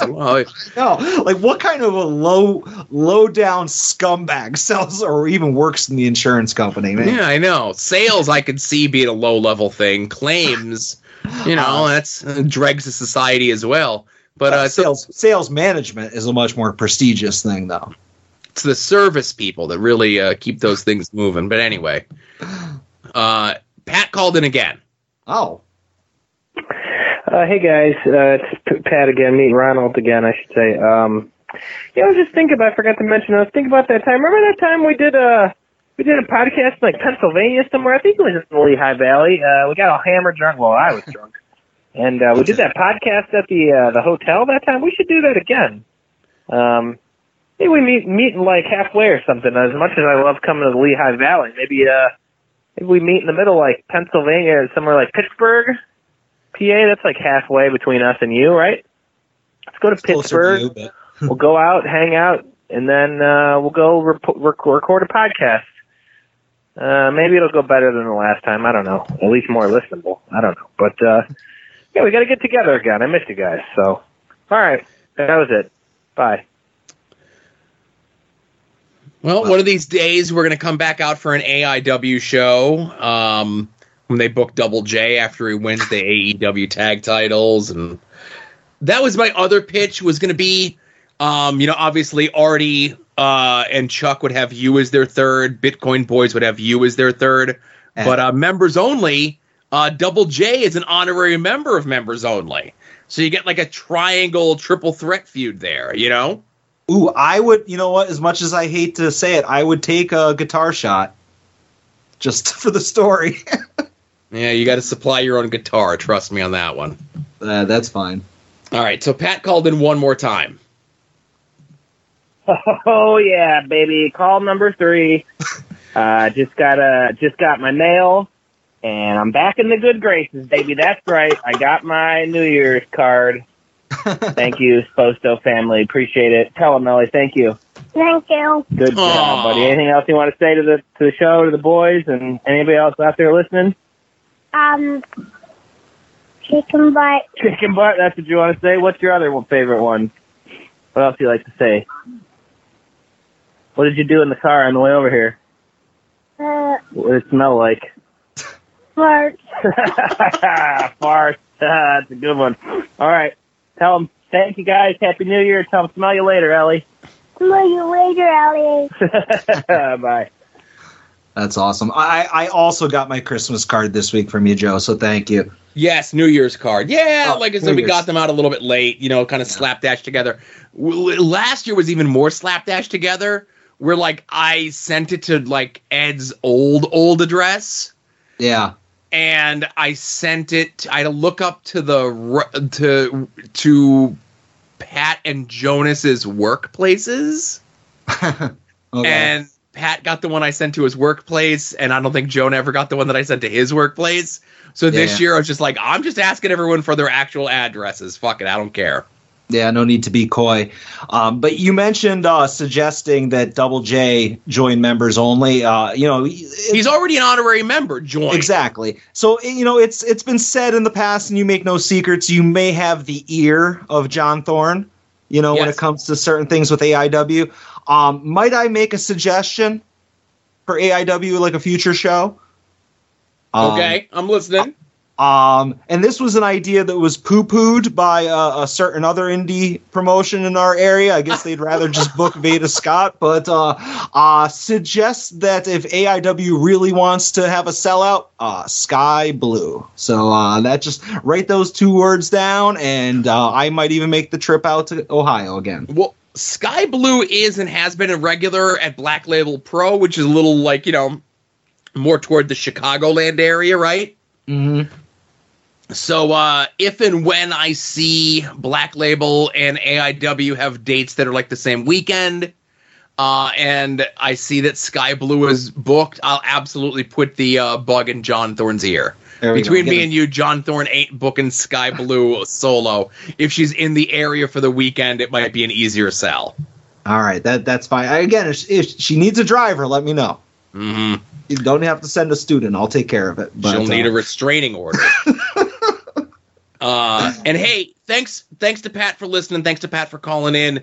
Um, so Pat has no real social media, but um, if you're a card break person, yeah, absolutely. uh, you know, Pat has a Facebook thing for it. You know, he does those uh, kind of, you know, somewhat regularly and kind of somewhat successfully. Um, I'll just say, if you know, you know, right? Yeah, I've actually gotten several uh, messages during this podcast about a rip that they're doing right now. Uh, Franklin Football Card Group. Yeah, yeah. So- I didn't know. I didn't know the name of it. I know, like, I'm in there, but I'm not a card break guy. But you know, anything that I could do to support my friends, you know, Absolutely, and I, I like honestly, I pop in just to watch some of the rips. Sometimes it's a good time. for sure. Next call. Hey, Joe and Adam, it's Kevin Ford. I want to give some praise to Adam because I absolutely adore this week's homework pick. Ready to Rumble is a guilty pleasure of mine, although I feel absolutely no guilt about it. I know it's bad. I still love it anyways. I watched it a ton as a kid and had a, a lot of fun with it. I got to bond with friends later over it. It's something we still quote pretty incessantly. Um, but one memory I had that kind of triggered a question was that I remember getting it as part of this like uh, you know, you go to Blockbuster and they have old rentals that they would have, like they call it, like I think recently viewed, that you could buy the movie at a at a deep discount.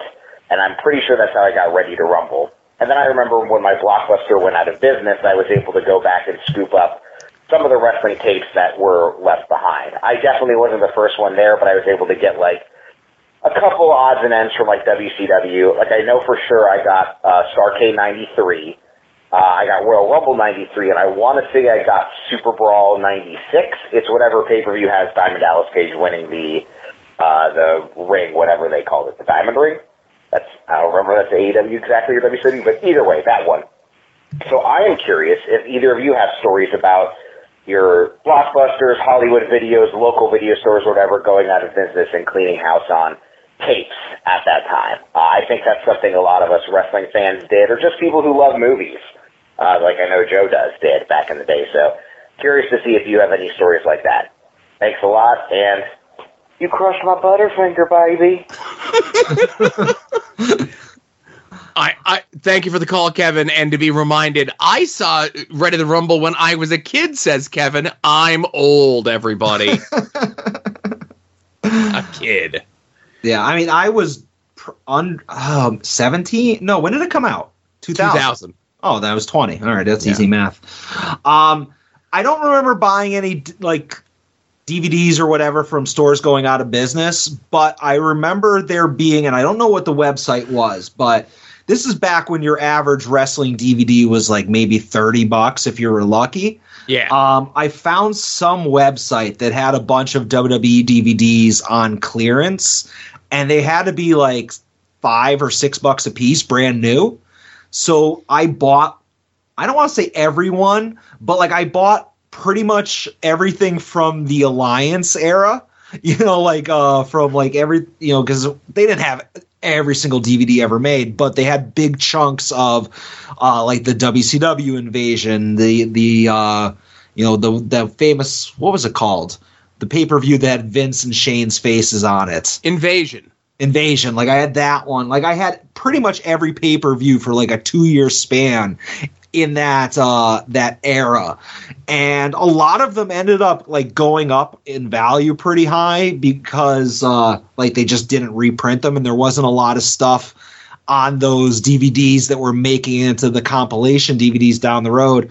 So I ended up selling them all and I'm glad I did because then once the network came out the the bottom dropped on all the those things when jokes on them because it's like physical media is the way to go. But yeah, that's the only way I got like a lot of cheap DVDs.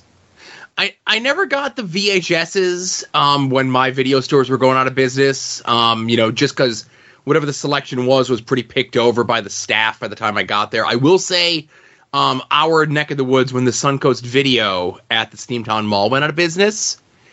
Um, I did clear out a bunch of their uh, Troma movies and horror movies and stuff like that. Like they were selling stuff for like ninety nine cents just to get it out of there. You know, like stuff that was on their shelves when it got released and never moved. Um, but that was my only uh, going out of business DVD sale that I, I was able to take part in. No wrestling stuff, sadly. Yeah, I don't think I've ever been able to successfully take advantage of a store liquidating. Like I'm always there way too early when it's like, oh, everything's ten percent off, or when they're selling the fixtures and everything's gone. Yeah. Or anything in between. I know when the Kmart by me went out of business. They didn't officially go out of business, um, but I went there because we would go there looking for Pokemon cards all the time. Uh, me and my kid, and I went to where the Pokemon cards were, and they were gone. And I go, "Hey, uh, where'd you guys move the Pokemon cards to?" And they're like, "Oh, we mailed the, we sent them all back to the manufacturer, right?" Yeah. And I'm like, and that this was like six months before they even announced that the Kmart was closing. And like, I know that's the telltale sign when they start getting rid of the collectible cards, like not just Pokemon, but baseball cards or anything else like that, and sending them off to the manufacturer or whatever it is. That's when you know a store is going out of business. Yeah, when they're basically getting credit for the stuff that they can get refunds on, you know? Yep. All right. Cool. Thanks, again, Kevin. Next call. Hey, Joe and Adam, what's happening? It's your buddy Kenny. Hope uh, all is well. Hope you were both enjoying a uh, happy new year. Man, where where to even start? Like the old saying, like we picked a bad week to stop sniffing glue. Like Pod Van Dam picked a bad week to quit doing a podcast with like Phil Baroni and like Mandy Rose's beep hole and like I don't know all kind of wrestling kingdom in Japan, and I'm sure you guys extensively covered with Adam's thorough rundown of not only uh, Wrestle Kingdom and New Year's Dash with all that uh, hype shit that happened there. Uh, it's pretty incredible, pretty incredible. So anyway, that's uh, that's my deal. Uh, I think I might have to just start uh, calling into this voicemail like uh, how Joe used to call into Pod Van Dam because I had all kinds of good shit, pal, and I fucking just forgot it. So I'm just gonna start calling in and leaving them, and that's the way it goes. Get wrecked, boss. Uh, Kenny reminded me. I just went to the Twitter account that I don't follow, but I have saved in my saves. If you know what I'm saying, and uh, just making sure I'm up to date on Mandy content. And there's new stuff. All right. Hmm. Interesting. Gotcha.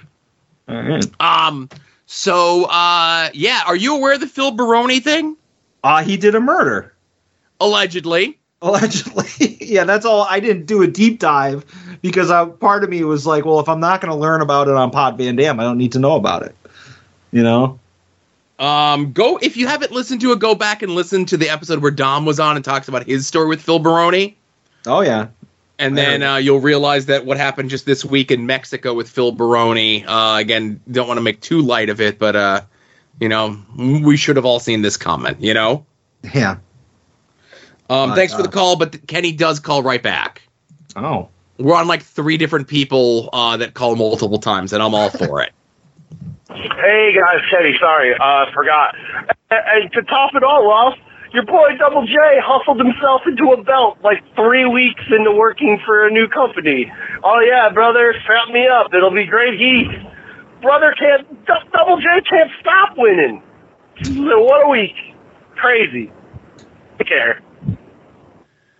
Well, he didn't hustle himself into a belt. He got to hold it briefly, if that counts. I mean, twice. I mean, I've legitimately held the AIW tag belt just as many times as Jarrett has held that belt, so I guess you know, Uh-huh. it's just as valid. Mm, see how Friday night looks. Eh, well, again, you can make a decision that'll ruin a company and one that'll save a company, and Jarrett ain't saving that. But Uh, you know, just before you're like, oh, wouldn't it have been great if Scott Caan and Oliver No, Platt I'm were the WCW Tag I Team champions? And you can Non wrestlers back. who have nothing to do with the business, but God forbid someone who is given 37 years of his life, blood, sweat, and tears to professional wrestling to get a token AEW tag title shot. He's not beating Orange Cassidy. He's not beating Eddie Kingston. He's not beating Samoan Joe, right? He's beating the tag team. all right, I said that a tag title reign would have been better than Arquette winning the world title. That's all I said. And a tag title reign would be a road for Jarrett to beat MJF for the world title. I agree. Oh, oh make it stop. Next call. Hey Joe, hey Adam, it's the other JP here. So, uh, I hope y'all had a good uh, New Year's, and um, so far the first few days of the new year have been going well for you, or at least not altogether terrible. Alrighty. So, um, I'm a little bit of a uh, relatively younger guy and came to wrestling a little bit later than most people do. Uh, Show never. I didn't grow up with it. I kind of uh, came into it a little bit later. Um, that's your uh, typical path. Um, but I've been going back and watching um, wrestlers that you know either aren't active anymore, um, you know, had a, only a little bit of a short run, whatnot. Anyways, uh, my uh, fall semester's or not fall, spring semester's coming up. So the question I propose to you is if there were, um, say, three or however many um, wrestlers you want to, you or uh, figures in wrestling that you'd put on like a syllabus of um, people to look out for, watch, study, um, for any purpose. Um, who would they be? Um, obviously, with it being a syllabus, you can do what you want, have you know your heavy hitters in there, your all out and out uh, classics, or you can have some more deep cuts that provide an interesting uh, look as to the history of professional wrestling. Alrighty, you all have a good day. Hmm. I'm gonna let you go first on this, Joe. Okay. Uh, thank you again for the call, uh, other JB. Uh, your connection sounded great this week. Makes me very happy. Mhm. If I'm giving you a syllabus of stuff to watch, okay, I'm uh, Johnny Wrestling Teacher 101. Okay. Yeah, and are you thinking like the work of a wrestler or a specific match? Like, but his his questions. You know, like oh, like are we saying I'm assigning? Just going to use an example, Hulk Hogan, or are you saying I'm assigning Hogan Andre WrestleMania three? Like, what what do you think the spirit of the question is? So what? I, okay, so what I think the spirit of the question is, um, is a specific era of a wrestler, okay, or like a storyline or an angle or a something, right? Like to say watch Hulk Hogan, like okay, that's like the widest net that you possibly can. But if you say watch Hogan Andre WrestleMania three, well, you got like two months of TV building that up that you should watch, you know, to kind of like really, you know, give the seasoning to the steak that that match is, right? Mm-hmm. So if you're gonna ask me, and I'm gonna assign you three things, okay? Uh, I'm gonna assign you the uh, 1989 Terry Funk Ric Flair NWA rivalry, okay? Uh, starts in about April of 89 and goes to November of 89. Uh, it's three pay per view matches, a couple TV angles, uh, and tons and tons of promos, right? Mm. Uh, I'm going to have you watch Mick Foley, Cactus Jack heel turn in ECW. So we're talking August of 95 to February of 96. Uh, less the matches, but more so the masterclass and promos, right? Yep. Um, you know, because obviously I could tell you to watch the greatest matches in the world, but if you're just watching the greatest match in the world in a vacuum, um, you know, there's no context, there's no reason why you should care, you know? Um, and I'll give you one more, and I will say um, that it should just be 1994 summer into fall Dusty and Dustin Rhodes against uh, Colonel Robert Parker. Uh, there's a lot of goofy characters involved in this. Your bunkhouse bucks, your nasty boys, your people like that. And the onus of this program is on Dusty Rhodes cutting promos. And, you know, Dusty was maybe washed by like the nine, time 1986 87 rolls around. He's still wrestling in 1991. And by 1994, he even says in his promos, he's a broken down old man. So people forget that you know there was still good stuff happening in 1994 WCW. Everyone thinks once Hogan came in until the NWO would kind of hit the shits, and it did. Uh, but go back revisit some of that stuff. That's what I'm assigning to you. Yeah. I mean, obviously, I can't compete with Joe with the specificity of like certain eras, and I always draw these blanks. And I'll just say, like, you can pick any era of Eddie Kingston that I've watched, and probably many that I haven't, and just say, watch this stuff, whether it be the in ring stuff or the promos. Um, you know, well, I could say the same thing about uh, Orange Cassidy, but if you want me to get really specific on like a build up to a match or like a certain run, uh, obviously I'd have to point to uh, the most recent tag matches that have led to the TBS title opportunity of Skye Blue. so go check that out. Oh boy. Uh, never change, Adam. Never change. Thanks, other JB. All right, next call. Hello, gentlemen. Kevin here, fresh off of writing a very long homework assignment for you guys. Um, so I've been holding off on this question for a couple of weeks because we've had other things to discuss. So I was watching um, the Iron Survivor Challenge, which was very interesting, and I think the more and more people that do it, uh, the more it will expand and it'll become a very fun match. Uh, it's January, so I, like lots of people, am rewatching old Rumbles. Um, I really enjoyed the uh, double dog collar match from ROH there a couple weeks ago. And I'm trying to think of like a new gimmick match. And I'm wondering if either of you guys have ever thought of a gimmick match. And don't worry about like if it's actually feasible, if it could actually happen, but just, hey, physics and everything out the window. Here's the thing I think would be cool. Um, so my suggestion is a two out of three falls dog collar match, double dog collar match. Now just follow me here. Um, person A is attached to person A from the other team, person B, person B. After the first fall, it's A, B, A, B. And then for the third fall, you're attached to your own partner, which allows you to do certain double team maneuvers with the chain to your opponent. I don't know if it's actually feasible or logical, but it's just an idea I had. So crazy gimmick idea that you haven't seen before that's been in your head. Um, talk to you guys later. Boy, I can't wait to see what the next homework is.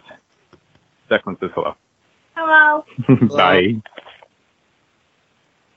A lot of kid run-ins this week. I know, I know. Ah, man, what's with everybody trying to make me think on the spot? Don't they realize I need like a week's preparation for anything that comes out of my mouth? Yeah, try to think and nothing happens. I'm with you. um, but they did do a tag team double dog collar match, uh, two out of three falls in ECW, arguably the greatest ECW match of all time, September of 1995. Um, so I feel as though like every gimmick match has been done, right? Mm-hmm. Um, so a lot of my ideas are like old stuff that they don't do anymore. Like the closest that they would come is, you know, every year in TNA they do the tur- like the Thanksgiving match and the loser has to wear the turkey suit. Uh, yeah, yeah. So there used to be more humiliation gimmicks like that, and like they were the dumbest things. Like loser of the match has to go down Main Street riding on a donkey, or uh, the weasel suit, you know? yeah, weasel suit stuff. Um, like I'm all for about doing something in the match where it's like something the heel doesn't want to do, right? And then the heel's like, oh well, if I win, then the baby face is gonna have to do the thing that I don't want to do. So that's gonna inspire the heel even more. And then what you always do is the heel wins, but then the baby face like turns the tables on the heel, and the heel ends up doing the embarrassing thing anyway, right? Mm-hmm. So I think in this day and age, if you had to do something like that, like that, it would be loser of the match has to do like an embarrassing TikTok.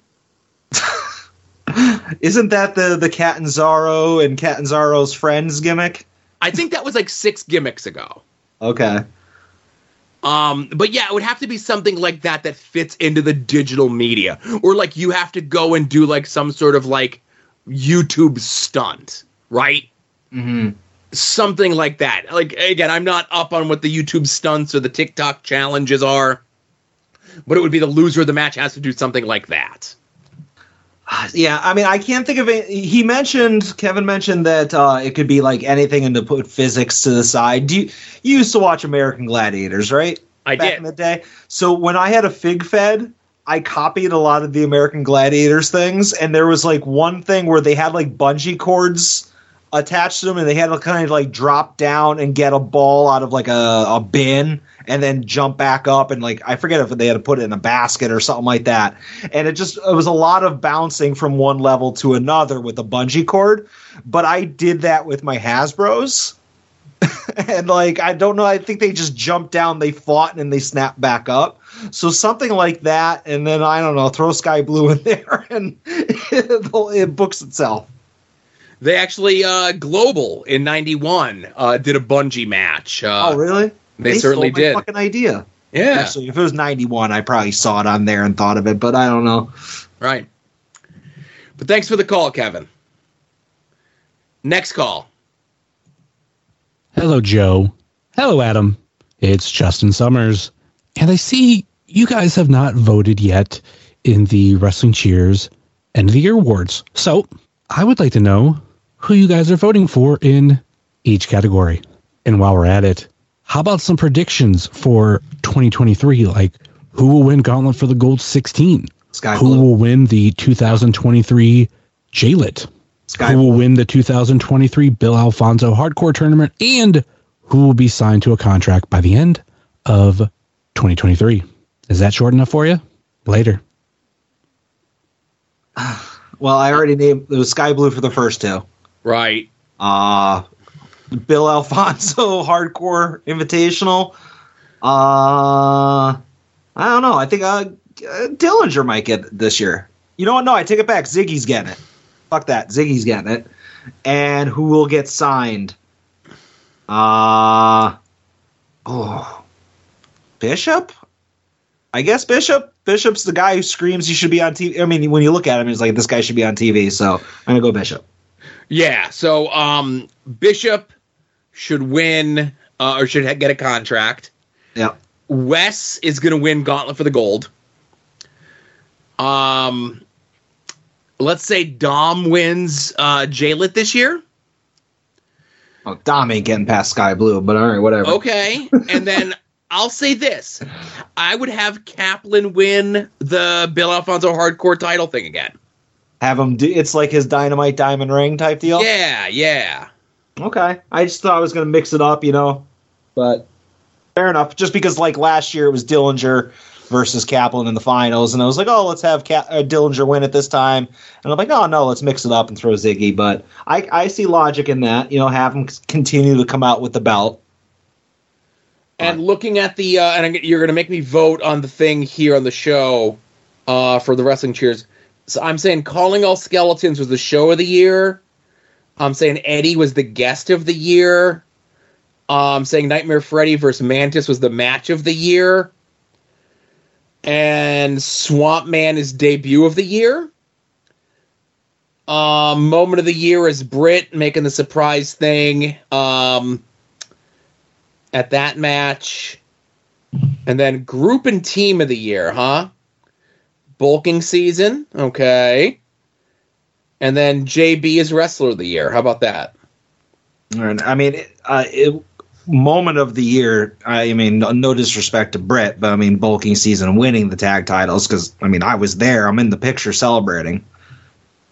But, anyways, you happy, Justin? We voted. All right.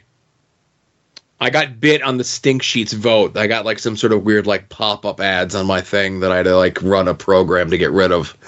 I'm always leery of voting on shit like that, you know. Yeah. But hey, it's it's it's a way to keep people honest. You can only vote once, right? Maybe you should do that for your uh, gender neutral monarch. Well, I'm only voting once. Okay. Wink. Next call. Hey guys, it's DeWicky. Um, with the news that came out today that Vince McMahon is trying to get himself back in the WWE, um, and that he is not willing to allow a sale to go through unless he's made part of the board or whatever whatever all of these conditions are that he has. Um, I'm curious. I know, we all know that Joe has a, a talent for holding grudges. Uh, see David Carradine, Joe One. Um, and we know that Adam is really good at swearing at grandmothers and babies. But I'm curious if either one of you has ever held a grudge to the point where it was detrimental to yourself. Uh, I'll hang up and listen, uh, and I'll talk to you guys later. Bye. I feel like this is all you, Joe. Like you're the you're the grudge holder in charge. Um, detrimental to me. Um, I would say my grudge against the Young Bucks may have cost me at least one or two friends. Okay. Yeah. Potential bookings too, you know. Allegedly. Yeah. But I don't know. I mean, I feel like I just have so many uh like beefs across the board that it's hard to tell which ones are causing me problems. You know, so I just assume that like it's all on me. I don't know. Uh I don't know. I I, I legitimately don't think I have any long term grudges. You know, I'm uh, I don't let it get to me as much as some people. Yeah, like I said, usually I I say it all all the time. You wrong me, I'll somehow get over it. You wrong friends or family, I'll I'll hold that till the day I die, or you die. Yeah. But all right, cool. Thank you for your call, David. It's pink button time. It's young Ed. Hey, uh, Adam. This is just for Adam. This is Ed. I just uh, woke up. It was like 10 a.m. Been up for a little bit, right? Uh, I slept for like 14 hours. None of this is important. I'm just bragging. uh, I think, I think Tay Conti's going to be at Toy Hio. I think I saw that. But like I said, I slept for a long time, and I'm, you know, still tired. So I'm gonna sleep more. But yeah, I think take this isn't my real call. Okay, bye. I think Tay Conti's gonna be there. Okay, bye. I, I I I saw the bunny was announced, and I know there's some mystery folks yet to be named. Um, this could change everything, Joe. This could be my next trip out uh, out to Ohio. Um, I assume, I mean, it certainly won't be the Odeon, but I assume AIW will be running the night before. Uh, I need details on whether or not this is true because uh, if that is the case, uh, yeah, that might be a thing. So, talk to me. I don't know if it looks like there's um mystery people announced you, you know um just yet, right? Yeah. Uh, I see Ethan Page. I see the Bunny. I see Cabana. I see Danhausen. I see Mrs. Danhausen, Hmm. and I see uh, Space Monkey. So either one of two things has happened. Either Ed has confused the bunny with Tay Conti, which is entirely possible. Entirely.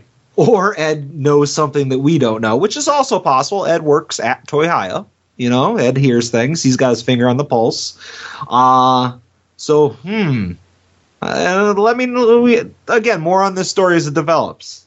And that is February 11th. Uh, and that same day, um, AIW is running a show at a bowling alley. Uh, where at? Uh, Youngstown, Ohio.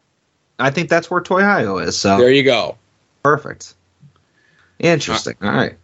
Start making your plans now. You got five weeks. Next call. Hey, Joe and Adam, it's Ed.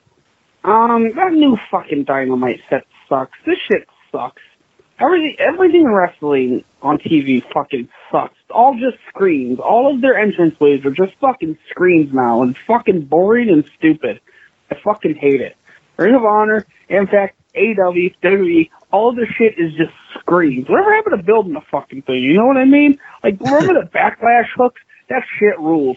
Or the fucking old Raw stuff. Like, it's just fucking screen and these sturdy fucking metal, uh, it's just metal and screen. And, that, and then fucking, and even that shitty Survivor Series one was like a hexagon. They build a fucking thing.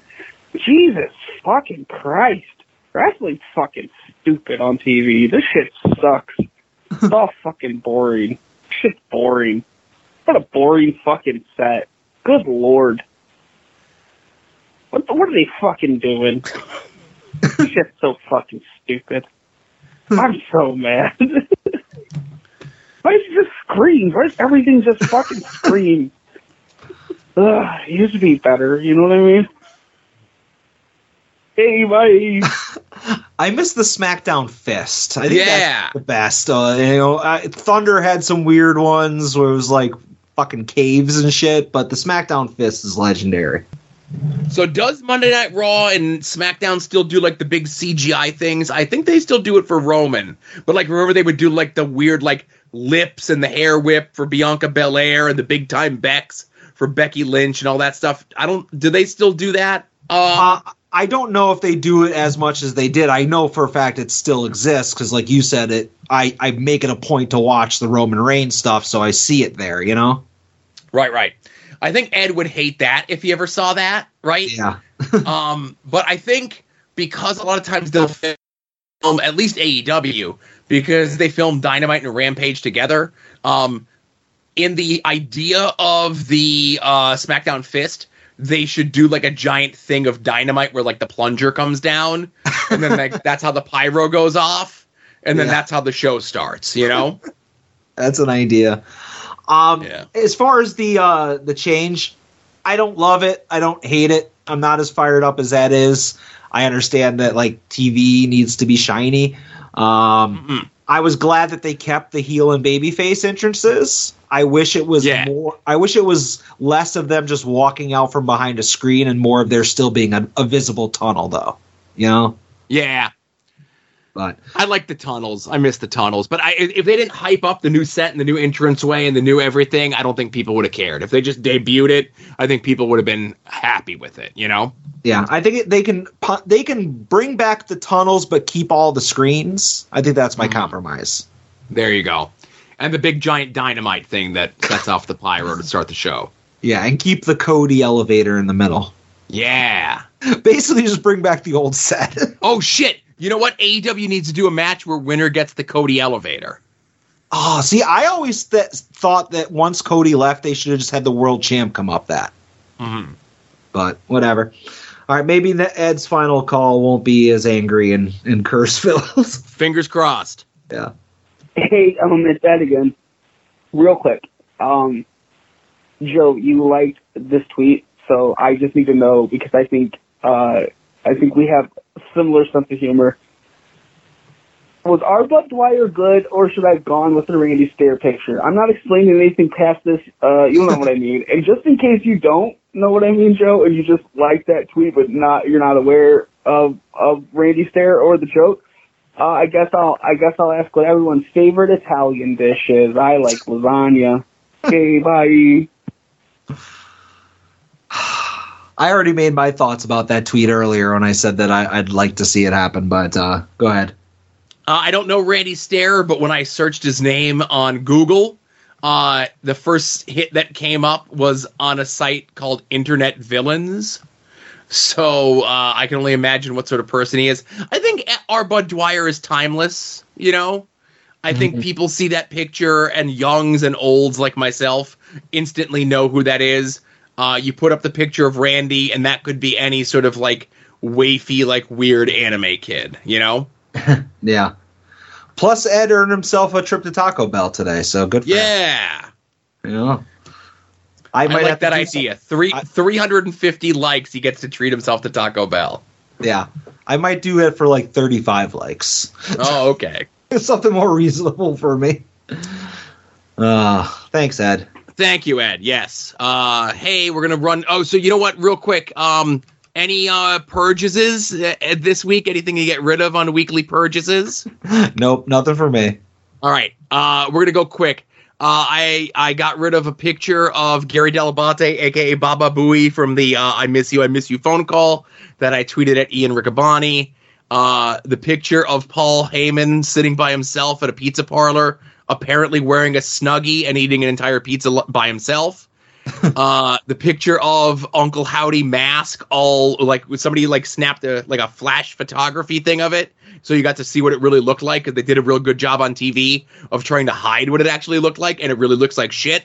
Um, two tweets that I sent to Dane Cook to see if uh, we could find where a sitcom that he did in the mid 2000s about him being a shock jock uh, that never made air if it exists out there anywhere. And he actually replied to me. Um, and, uh, you know, Twitter spaces. Yeah. Uh, there was one that was going on last night after Dynamite, and I had to take a picture of it to show uh, someone all the losers that were in the Twitter space. so those are my weekly purchases. I took those pictures. Now I can delete them all off my phone since I talked about it on the show.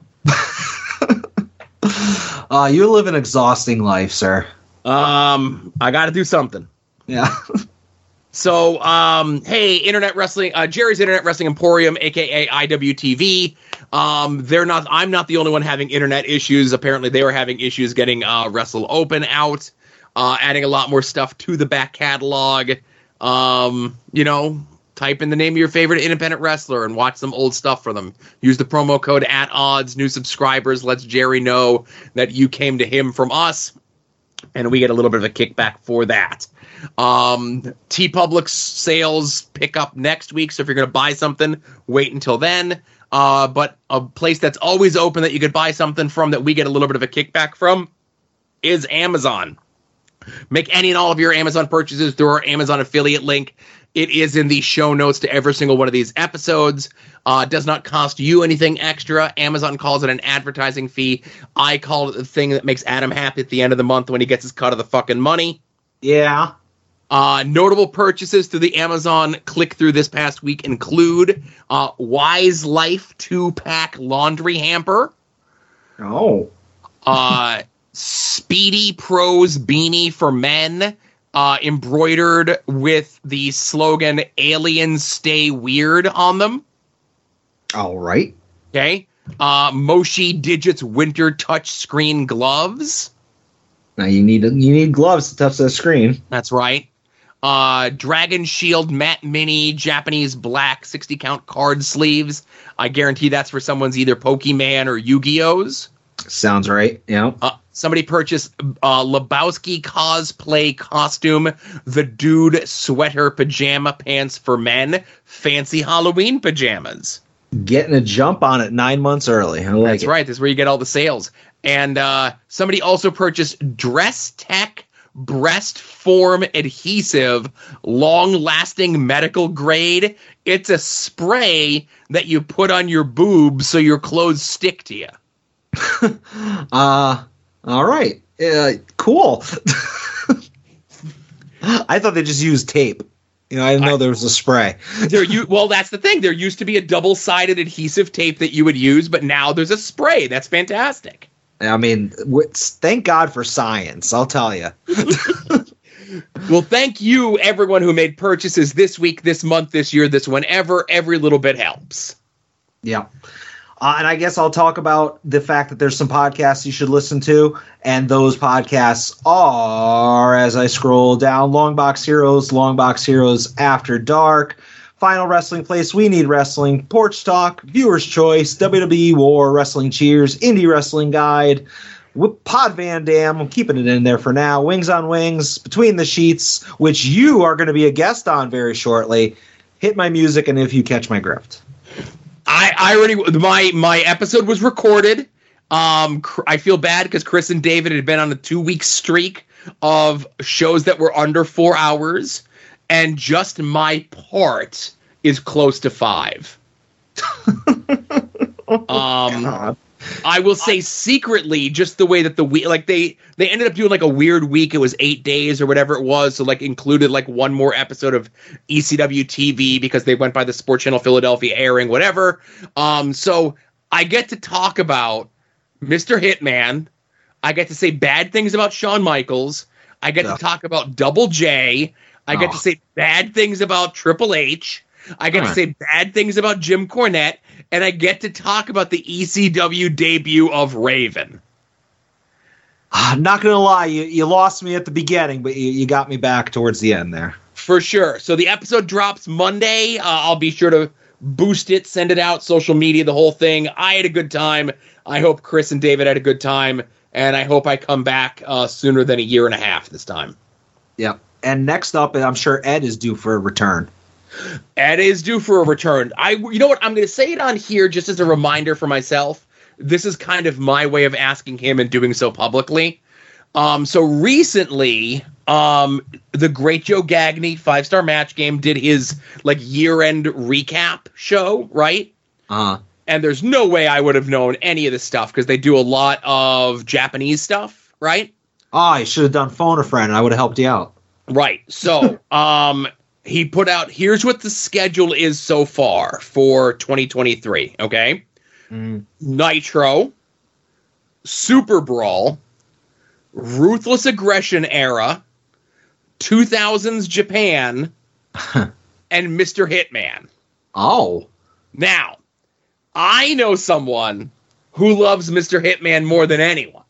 I, I also know that person. So when they listen to the show, this is them that to tell me if they want me to reach out to Joe Gagney to put in the word to get them on the five star match game episode about Mr. Hitman. I like the way you're thinking there. Uh, once again, you're machinating behind the scenes. You're like the invisible hand of podcasting. I try, I try. But all right, cool. We only got one more thing to talk about. Oh hell yeah!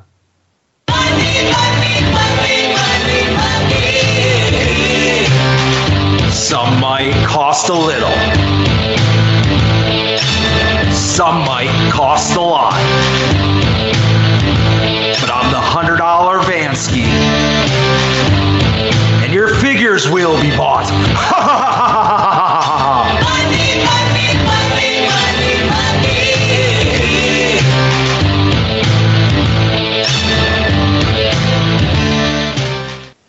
I popped again on that jingle. I like it. so listen, I know you got a big week. You had adventures. You went out. You were traveling. You left the state. Let me get my shit out of the way real quick. All right. All right. So Monday I was off super secret science work, so I used that time to finish, or at least attempt to finish hanging all of the figures on the wall in my room, in my office. Right. Okay. Um, I got the uh, Playmates Dick Tracy figure from Todd for Christmas. And earlier this year, or at the end of 2022, I got the uh, Bagman Spider Man Marvel Legends figure, right? Yep. I did not have Fig Defenders that fit those, so I had to get Fig Defenders that fit those. And the command hooks that I use, I used I try to use the heavy duty ones. They're sold in packs of 14 hooks with 30 like adhesible sticker things, and I ran out, so I had to go get more to hang up the rest of my figures. So where are the photos of this beautiful display? It's not done yet. I ju- the the new Fig Defenders just came in today, Okay. and I was super busy, and I've been dealing with all the shit that's going to be going on with my internet. I didn't have time to finish. I gotcha. Well, you know what? That'll have to be something that when we release it on the uh, Ad Odds YouTube, we'll do toys or uh, tours of our toy rooms. Here, I'll I'll take a picture of how it looks right now. All right, I'll get that shortly. But uh, um, is that it? That's it. Okay. Uh, so I, I'll just say, despite the fact that some people allege that I am out of the Major Bendy's game, um, again, I never said that screenshots can be manipulated. Uh, so I did pre-order the New Year's Evil Danhausen, which is just basically the Danhausen with like the bloody face. And I'm looking at your picture right now. Uh, let me just say here we got Eddie Kingston, Chainsaw Charlie, Mick, some Brodies. I actually need that Brody. Uh, Orange Cassidy, uh, a lot of Sasha Banks figures. Uh, What? no, that's uh, all right. Pretty cool. It's uh, I, I expect that wall to be completely filled by the end of the year, sir. But uh, anyway, so I pre-ordered the evil New Year's Evil Danhausen, and I realized that I was losing track of what major bendies I had. So I took like a picture of like I laid them all out on the floor and I took a picture, and I was like, you know what, I kind of need because it fits my rules is I need the cosmic Danhausen that they put up for like a two week pre order earlier in the year. So I just found a deal on one in the group. So uh, I don't have every Danhausen, but I have all the exclusives or the shop, like the limited ones or shop exclusives, and I'm happy there. You know, make sense? I know you're not a signed one, a signed guy, but of course Dan Danhausen's going to be at Toy Hio this year. I'm sure he's going to have some sort of exclusive swag. Uh, I'm sure they're going to have something, you know. Yeah.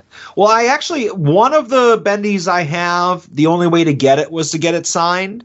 Um, so I have a bendy signed by him, and I already have uh, a micro brawler that I got. As I mentioned months ago, that it was like it was signed, and I got it for less than it went for unsigned. If that makes sense. But It does. yeah, so no need for any more uh, Mr. Daniel Hausen uh, autographs, but I do a mark pick. Um, so, anyways, on to like the actual story. Um, every year, my mom takes a cruise. Uh, she loves going on cruises. I see no benefit in them, but uh, I mean, it's just not for me. Um, so this time, she was leaving from a port in New Jersey. Uh, so I had the unfortunate task of having to drive to New Jersey. Uh, so the only good thing about New Jersey is number one, you're allowed to leave. Uh, but number two, you are within relatively close proximity to friend of the show, Jay Gold. So I hit him up a few days beforehand and said, Hey, I'm going to be about an hour from you. Um, you know, what are you doing? And he was available. So I hit up Jay Gold and we went to Time Warp Toys, which is actually a place that we didn't go during my last visit, but it's a place that is like showcased in a lot of Ethan Page toy blogs. don't Yeah, I know. I'm. I'm. Yeah, I'm. I'm aware. Yes. Yeah. So I'd never been there, but I basically said to myself, um, I'm going to go, but I'm not making any impulse purchases. I am only going to buy something if it's something that I was already looking for. You know, something that's already on my eBay save searches or that I wanted or whatever. Uh, follow me so far, right? Yes. All right. So uh, beforehand, I just want to say I went to uh, Jay Gold's house, and he, he likes to you know show off the the toy room, and he it's twice as big as it was last time I was there. So he's uh, he's uh, expanding his toys. I like to see that. Um, and I will say that when I was looking through his toy room, he had this one John Constantine DC Direct figure based on the Matt Ryan Constantine, you know, from Yeah, Legends okay. and Arrow and all that stuff. Uh, and I, I said to him, I was like, oh man, I, I've been looking for that. That's actually a really cool figure. And I was like, let me know if you see that at Time Warp, you know, because it's a big store and we're going to kind of split up and whatever. So get to Time Warp, to- Time Warp Toys, looking around. I actually find the DC section, and there's a lot of figures from that line, and uh, the Constantine wasn't there. So Jay Gold was just basically like, you know what? The Constantine that's at my house is yours. Oh, So- what what a mensch. I know, good guy right there. Uh, so he gave me a figure. I, I tried to buy it off of him. He wouldn't take a dollar from it. So it's actually something I've been looking for for a long time. It's actually something that I got on eBay about a year ago, but the seller sent it to me in a, a, a bubble envelope. I remember that story. Yes. Yep. Yeah. So I ended up getting my money back and selling the selling it Lucy. So it all worked out there. But at Time Warp Toys, uh, nice store. Um, I'd say probably three or four times bigger than our toy store up here in Dickson City. Um, not a ton of stuff that I loved. The wrestling section wasn't that big. It actually had a lot of aisles de- dedicated to Funko Pops, but a lot of the aisles were only like a quarter filled. So they need to kind of rearrange what they're doing with their space. Um, but I did discover in the glass case a figure I was looking for for a little while now. And it's a figure that doesn't often pop up on eBay. And when it does, it's either loose or it's in an open box or whatever. So I've never had an opportunity to buy one sealed. Uh, I looked at the price.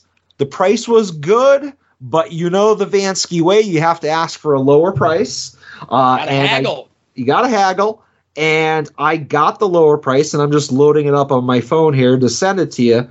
But I got the 2003 Jakks main event rookie figure of a Miss Stacy Keibler. Oh boy. it's something that I just started looking. You know what it was when the Miss Hancock uh, Mattel figure came out months ago. That kind of led me down the, the the path to be like, oh, I wonder how many figures she has, and she only has three. She has three Jakks figures. Uh, I'm sorry, four Jakks figures. This one, a box set with Trish and Lita, and a box set with her and Test. So this is uh, from 2003, the only solo release of hers. And then the next year there was another solo release. So there's not a ton. So I got it. I'm happy. I got it for a lot less than the last completed sale on eBay, and it was something that I walked in looking for. So I was Yeah, happy with that. That's always a good feeling. You okay with that upper corner? It's as good as I'm gonna get, man. You know, Gotcha. again, for the price and for the fact that I've never had an opportunity to buy a sealed one, I'll take it. And I just sent you a picture of the Constantine figure as well. Yeah, yeah, I saw that popping up there. A lot of hands. Comes in a lot of hands. He's doing a lot Yeah. of magic. Yeah, like two of them have flames on them, so that's a cool thing. And I think Yeah. one of them actually has like a Zippo in his hand, so it's a sweet figure. Um, so walked around Time Warp. There's a couple other things that I was like, oh, I wouldn't mind this. Um, but I again, I went in with the rule if I didn't previously want it, I wasn't going to buy it. Uh, unfortunately, right next door to Time Warp is another huge vintage toy store, but they are closed on Mondays. Oh, that stinks. Yeah. Um, so I had decided I was going to make a trip to Wrestling Universe. Uh, Jay Gold, uh, I don't know why he he like works and has a family and commitments, so he had to go and take care of that stuff. So he couldn't dedicate the whole day to uh, to showing figs for me or going fig shopping with me. Um, but when I went back to his house to drop him off, I actually got some more care package uh, items from him. He actually gave me, and I'm going to send you this. It is, I guess, uh, a company called Rubber City Toys. It's a guy who was in the Cleveland area who made the little merch table figures of Derek Dillinger and Danhausen. Oh yeah, okay. I've seen that Derek figure uh quite a bit. Yeah, yeah. it's a little 3D printed kind or 3D printed like uh told me it's like a, they're casted. Um but they're like really early gimmick table items for Danhausen and for Derek. And Jay Gold's like, here you go. I got a couple of them. Help yourself. And uh, he completely didn't need to do it, but uh, his hospitality and generosity knows no limits. So it was a good dude. And because of that, I have signed him on as the official sponsor for the second year in a row of the Gender Neutral Monarch. So once again, the mysterious benefactors, their logo will be uh, em- emblazed across all of the Gender Neutral Monarch tournaments. But uh, so I got those two from him. It was awesome. I got the Constantine. Uh, we parted ways. I decided to hit the wrestling universe. Um, there are three locations. One of them is in like New York City. I didn't want to hit that one. Uh, one of them, the one that I actually had the most success at and that I liked the most on Long Island, is actually no longer there. They closed it. So all they- wow. all they have left on Long Island is their original store, which is like the real small one. Uh, I think it's in Commack. Um, so I went in there, I looked around. At this point, I was kind of getting tired. I was like, all right, if I hit the road now, I'm going to get home at like 7, 8 o'clock at night. Um, I did ask him if he had uh, a certain figure that I was looking for.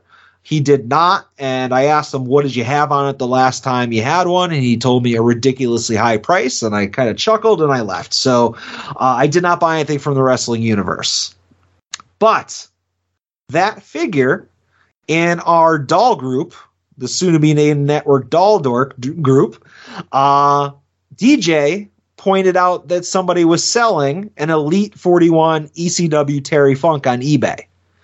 And fun fact, it was not listed as an Elite 41. It was just listed as like Terry Funk figure. And because DJ casts a wide net on eBay and I didn't, I just had a save search for Elite 41. It came up in his searches. Uh, so he pointed it out to me it was in, in pretty nice condition. It met my box rules. I sent an offer. It was countered. We met in the middle. And I am now the proud owner of Elite 41 Terry Funk. Nice. So obviously that's another one that I've been looking for for a while. So again, the with 2023 being the year of financial responsibility, uh, if I was looking for something in 2022, uh, then that's more than okay. You know, And and yours is in uh much. Are you, are you opening yours or what are you doing with yours? opening. Who are you talking to? Okay. No, of course not. Well, if if and when you find a fig defender for that, you know, 'Cause Uh, that's th- they have those on ringside because I bought Fig Defenders for that size figure before. I bought I bought what they claim fits those ones, and I got a box with three of them in there because it said it fits them all, and they don't. See, uh, maybe you picked the wrong one because uh, the uh, Alexa Bliss's rookie figure is that size, Uh-huh. and there is at least two other figures that, like, I know there's a Finn Balor ringside exclusive that's that size, and I bought Defenders and they fit fine. So maybe they just sent you the wrong ones. Maybe they sent me the wrong ones. But that doesn't sound like ringside. Um, all right, so that is it for figures, but I do have one other weekly purchase. Okay. Joe, I mentioned before that we might have to talk a little bit about sports because the Steelers are one game away from having a winning season. They're currently 8 and 8, and I left them for dead at the beginning of the season. They started the season 2 and 6 and since then have gone on a 6 and 2 run. They have not given up more than 17 points in over their last 6 games. If the Jets and the Bills win this weekend and obviously the Steelers take care of the dirty stinking Cleveland Browns, the Steelers are in the playoffs. We have a healthy TJ Watt. Minkah Fitzpatrick is leading the league in interceptions. And Joe, we have Kenny by God Pickett as our quarterback. A franchise quarterback is born. After 18 years of stability with a Hall of Fame quarterback, I had to suffer through nearly eight weeks of not knowing who our future quarterback is going to be. But Joe, Steelers have gotten it figured out. Kenny Pickett, a football god, is ready for a new decade of dominance, maybe two decades. I don't know. He's young. And I needed to pull the trigger on a Kenny Pickett rookie card, and I did it. I polled a couple different people. I talked to Derek, friend of the show, designer of our brackets. I asked for his opinion. I talked to Ronald Two Legs, got some of his insights on what I should buy. And when it all came down to it, I purchased a 2022 contenders rookie ticket, autographed and limited to 20. I'm sorry, 20 in existence. I have a Kenny Pickett rookie card. It might just be the first of a couple. It's still early. We'll see. But I had to lock it in. I had to get in on the ground floor before he's, you know, making Mahomes look like his bitch and just completely breaking every record in all football. He might never lose another game. I think that could be a possibility. Has has somebody ever gone on like a multiple season undefeated streak? If anybody could, it might be Kenny Pickett. He's that good. So I'm happy that I finally grabbed that. Uh, I'm just kidding about him going undefeated. Please, football gods, don't jinx me. Um, but I'm excited. He's been playing really well. Um, I see something in the kid. I think with a good offensive coordinator, uh, which the Steelers don't currently have, I think that he's, you know, he might be a good quarterback in the future. So I picked it up. I, I spent a couple bucks, not nearly as much money as I thought I was going to. I actually got a really good deal. Well, listen, um, who are the Steelers playing this weekend? Cleveland Browns. I've heard of that team. Yeah, I don't know. Uh, probably on the like the paper that you stick under your bird cage. You know. Are are you and all of our AIW friends going to be super annoying about this on social media this weekend?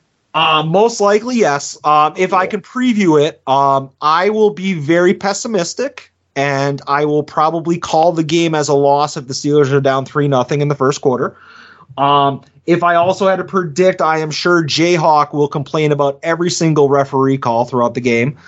Um, and I'm sure many people will blame Arthur MacArthur if the if the Browns lose. That that sounds about right. That sounds usually the way that it goes. Yeah.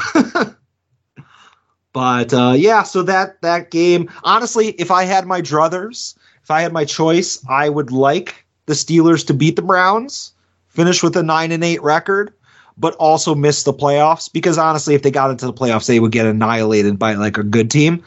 Uh, so I, I, think I can hang my hat. I said this on Sports Talk with uh, Marcus, like at the beginning of the season. Uh, a nine and eight non-losing season is a victory for me. It, it's good. It's good to have that sort of low barometer as a fan. You know, you gotta have baby steps. I'm not like a Cowboys fan where I'm like, oh, this is the year we them boys, we're winning it all. No, I, I set expectations that are reasonable like not having a losing season, being being better than the Browns, all things that are very easy to do. I know, uh, you know, Todd every year as part of his bit says that the Raiders are going to go undefeated this season, and I think the Raiders were mathematically eliminated from the pl- from the Super Bowl by like week three. no, they actually uh, about th- two weeks ago they they were technically eliminated. And then I know every year as the season begins, Sidney Bacabella puts out a tweet that the Bears are going undefeated and winning the Super Bowl.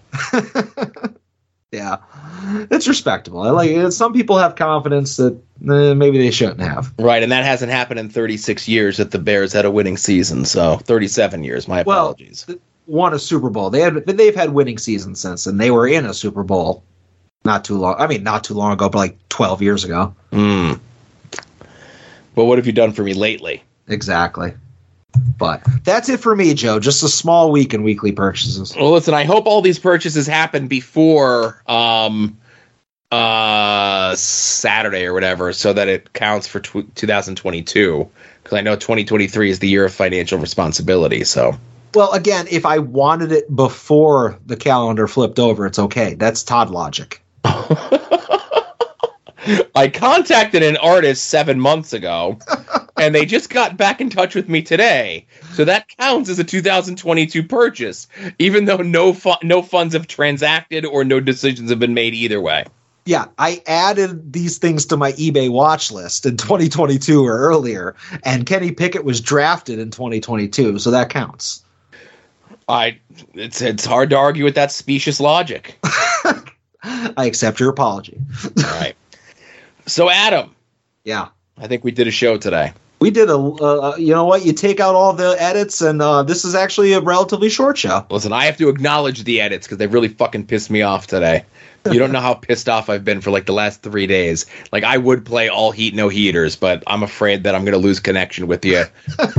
so let's call it a win, ladies and gentlemen. Thank you very much for listening to At Odds with Wrestling.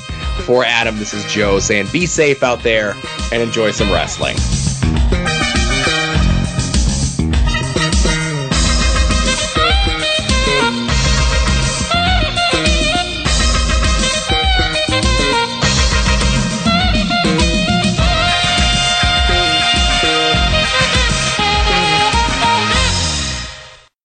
You're listening to the soon to be named network, the Lamborghini of podcast networks.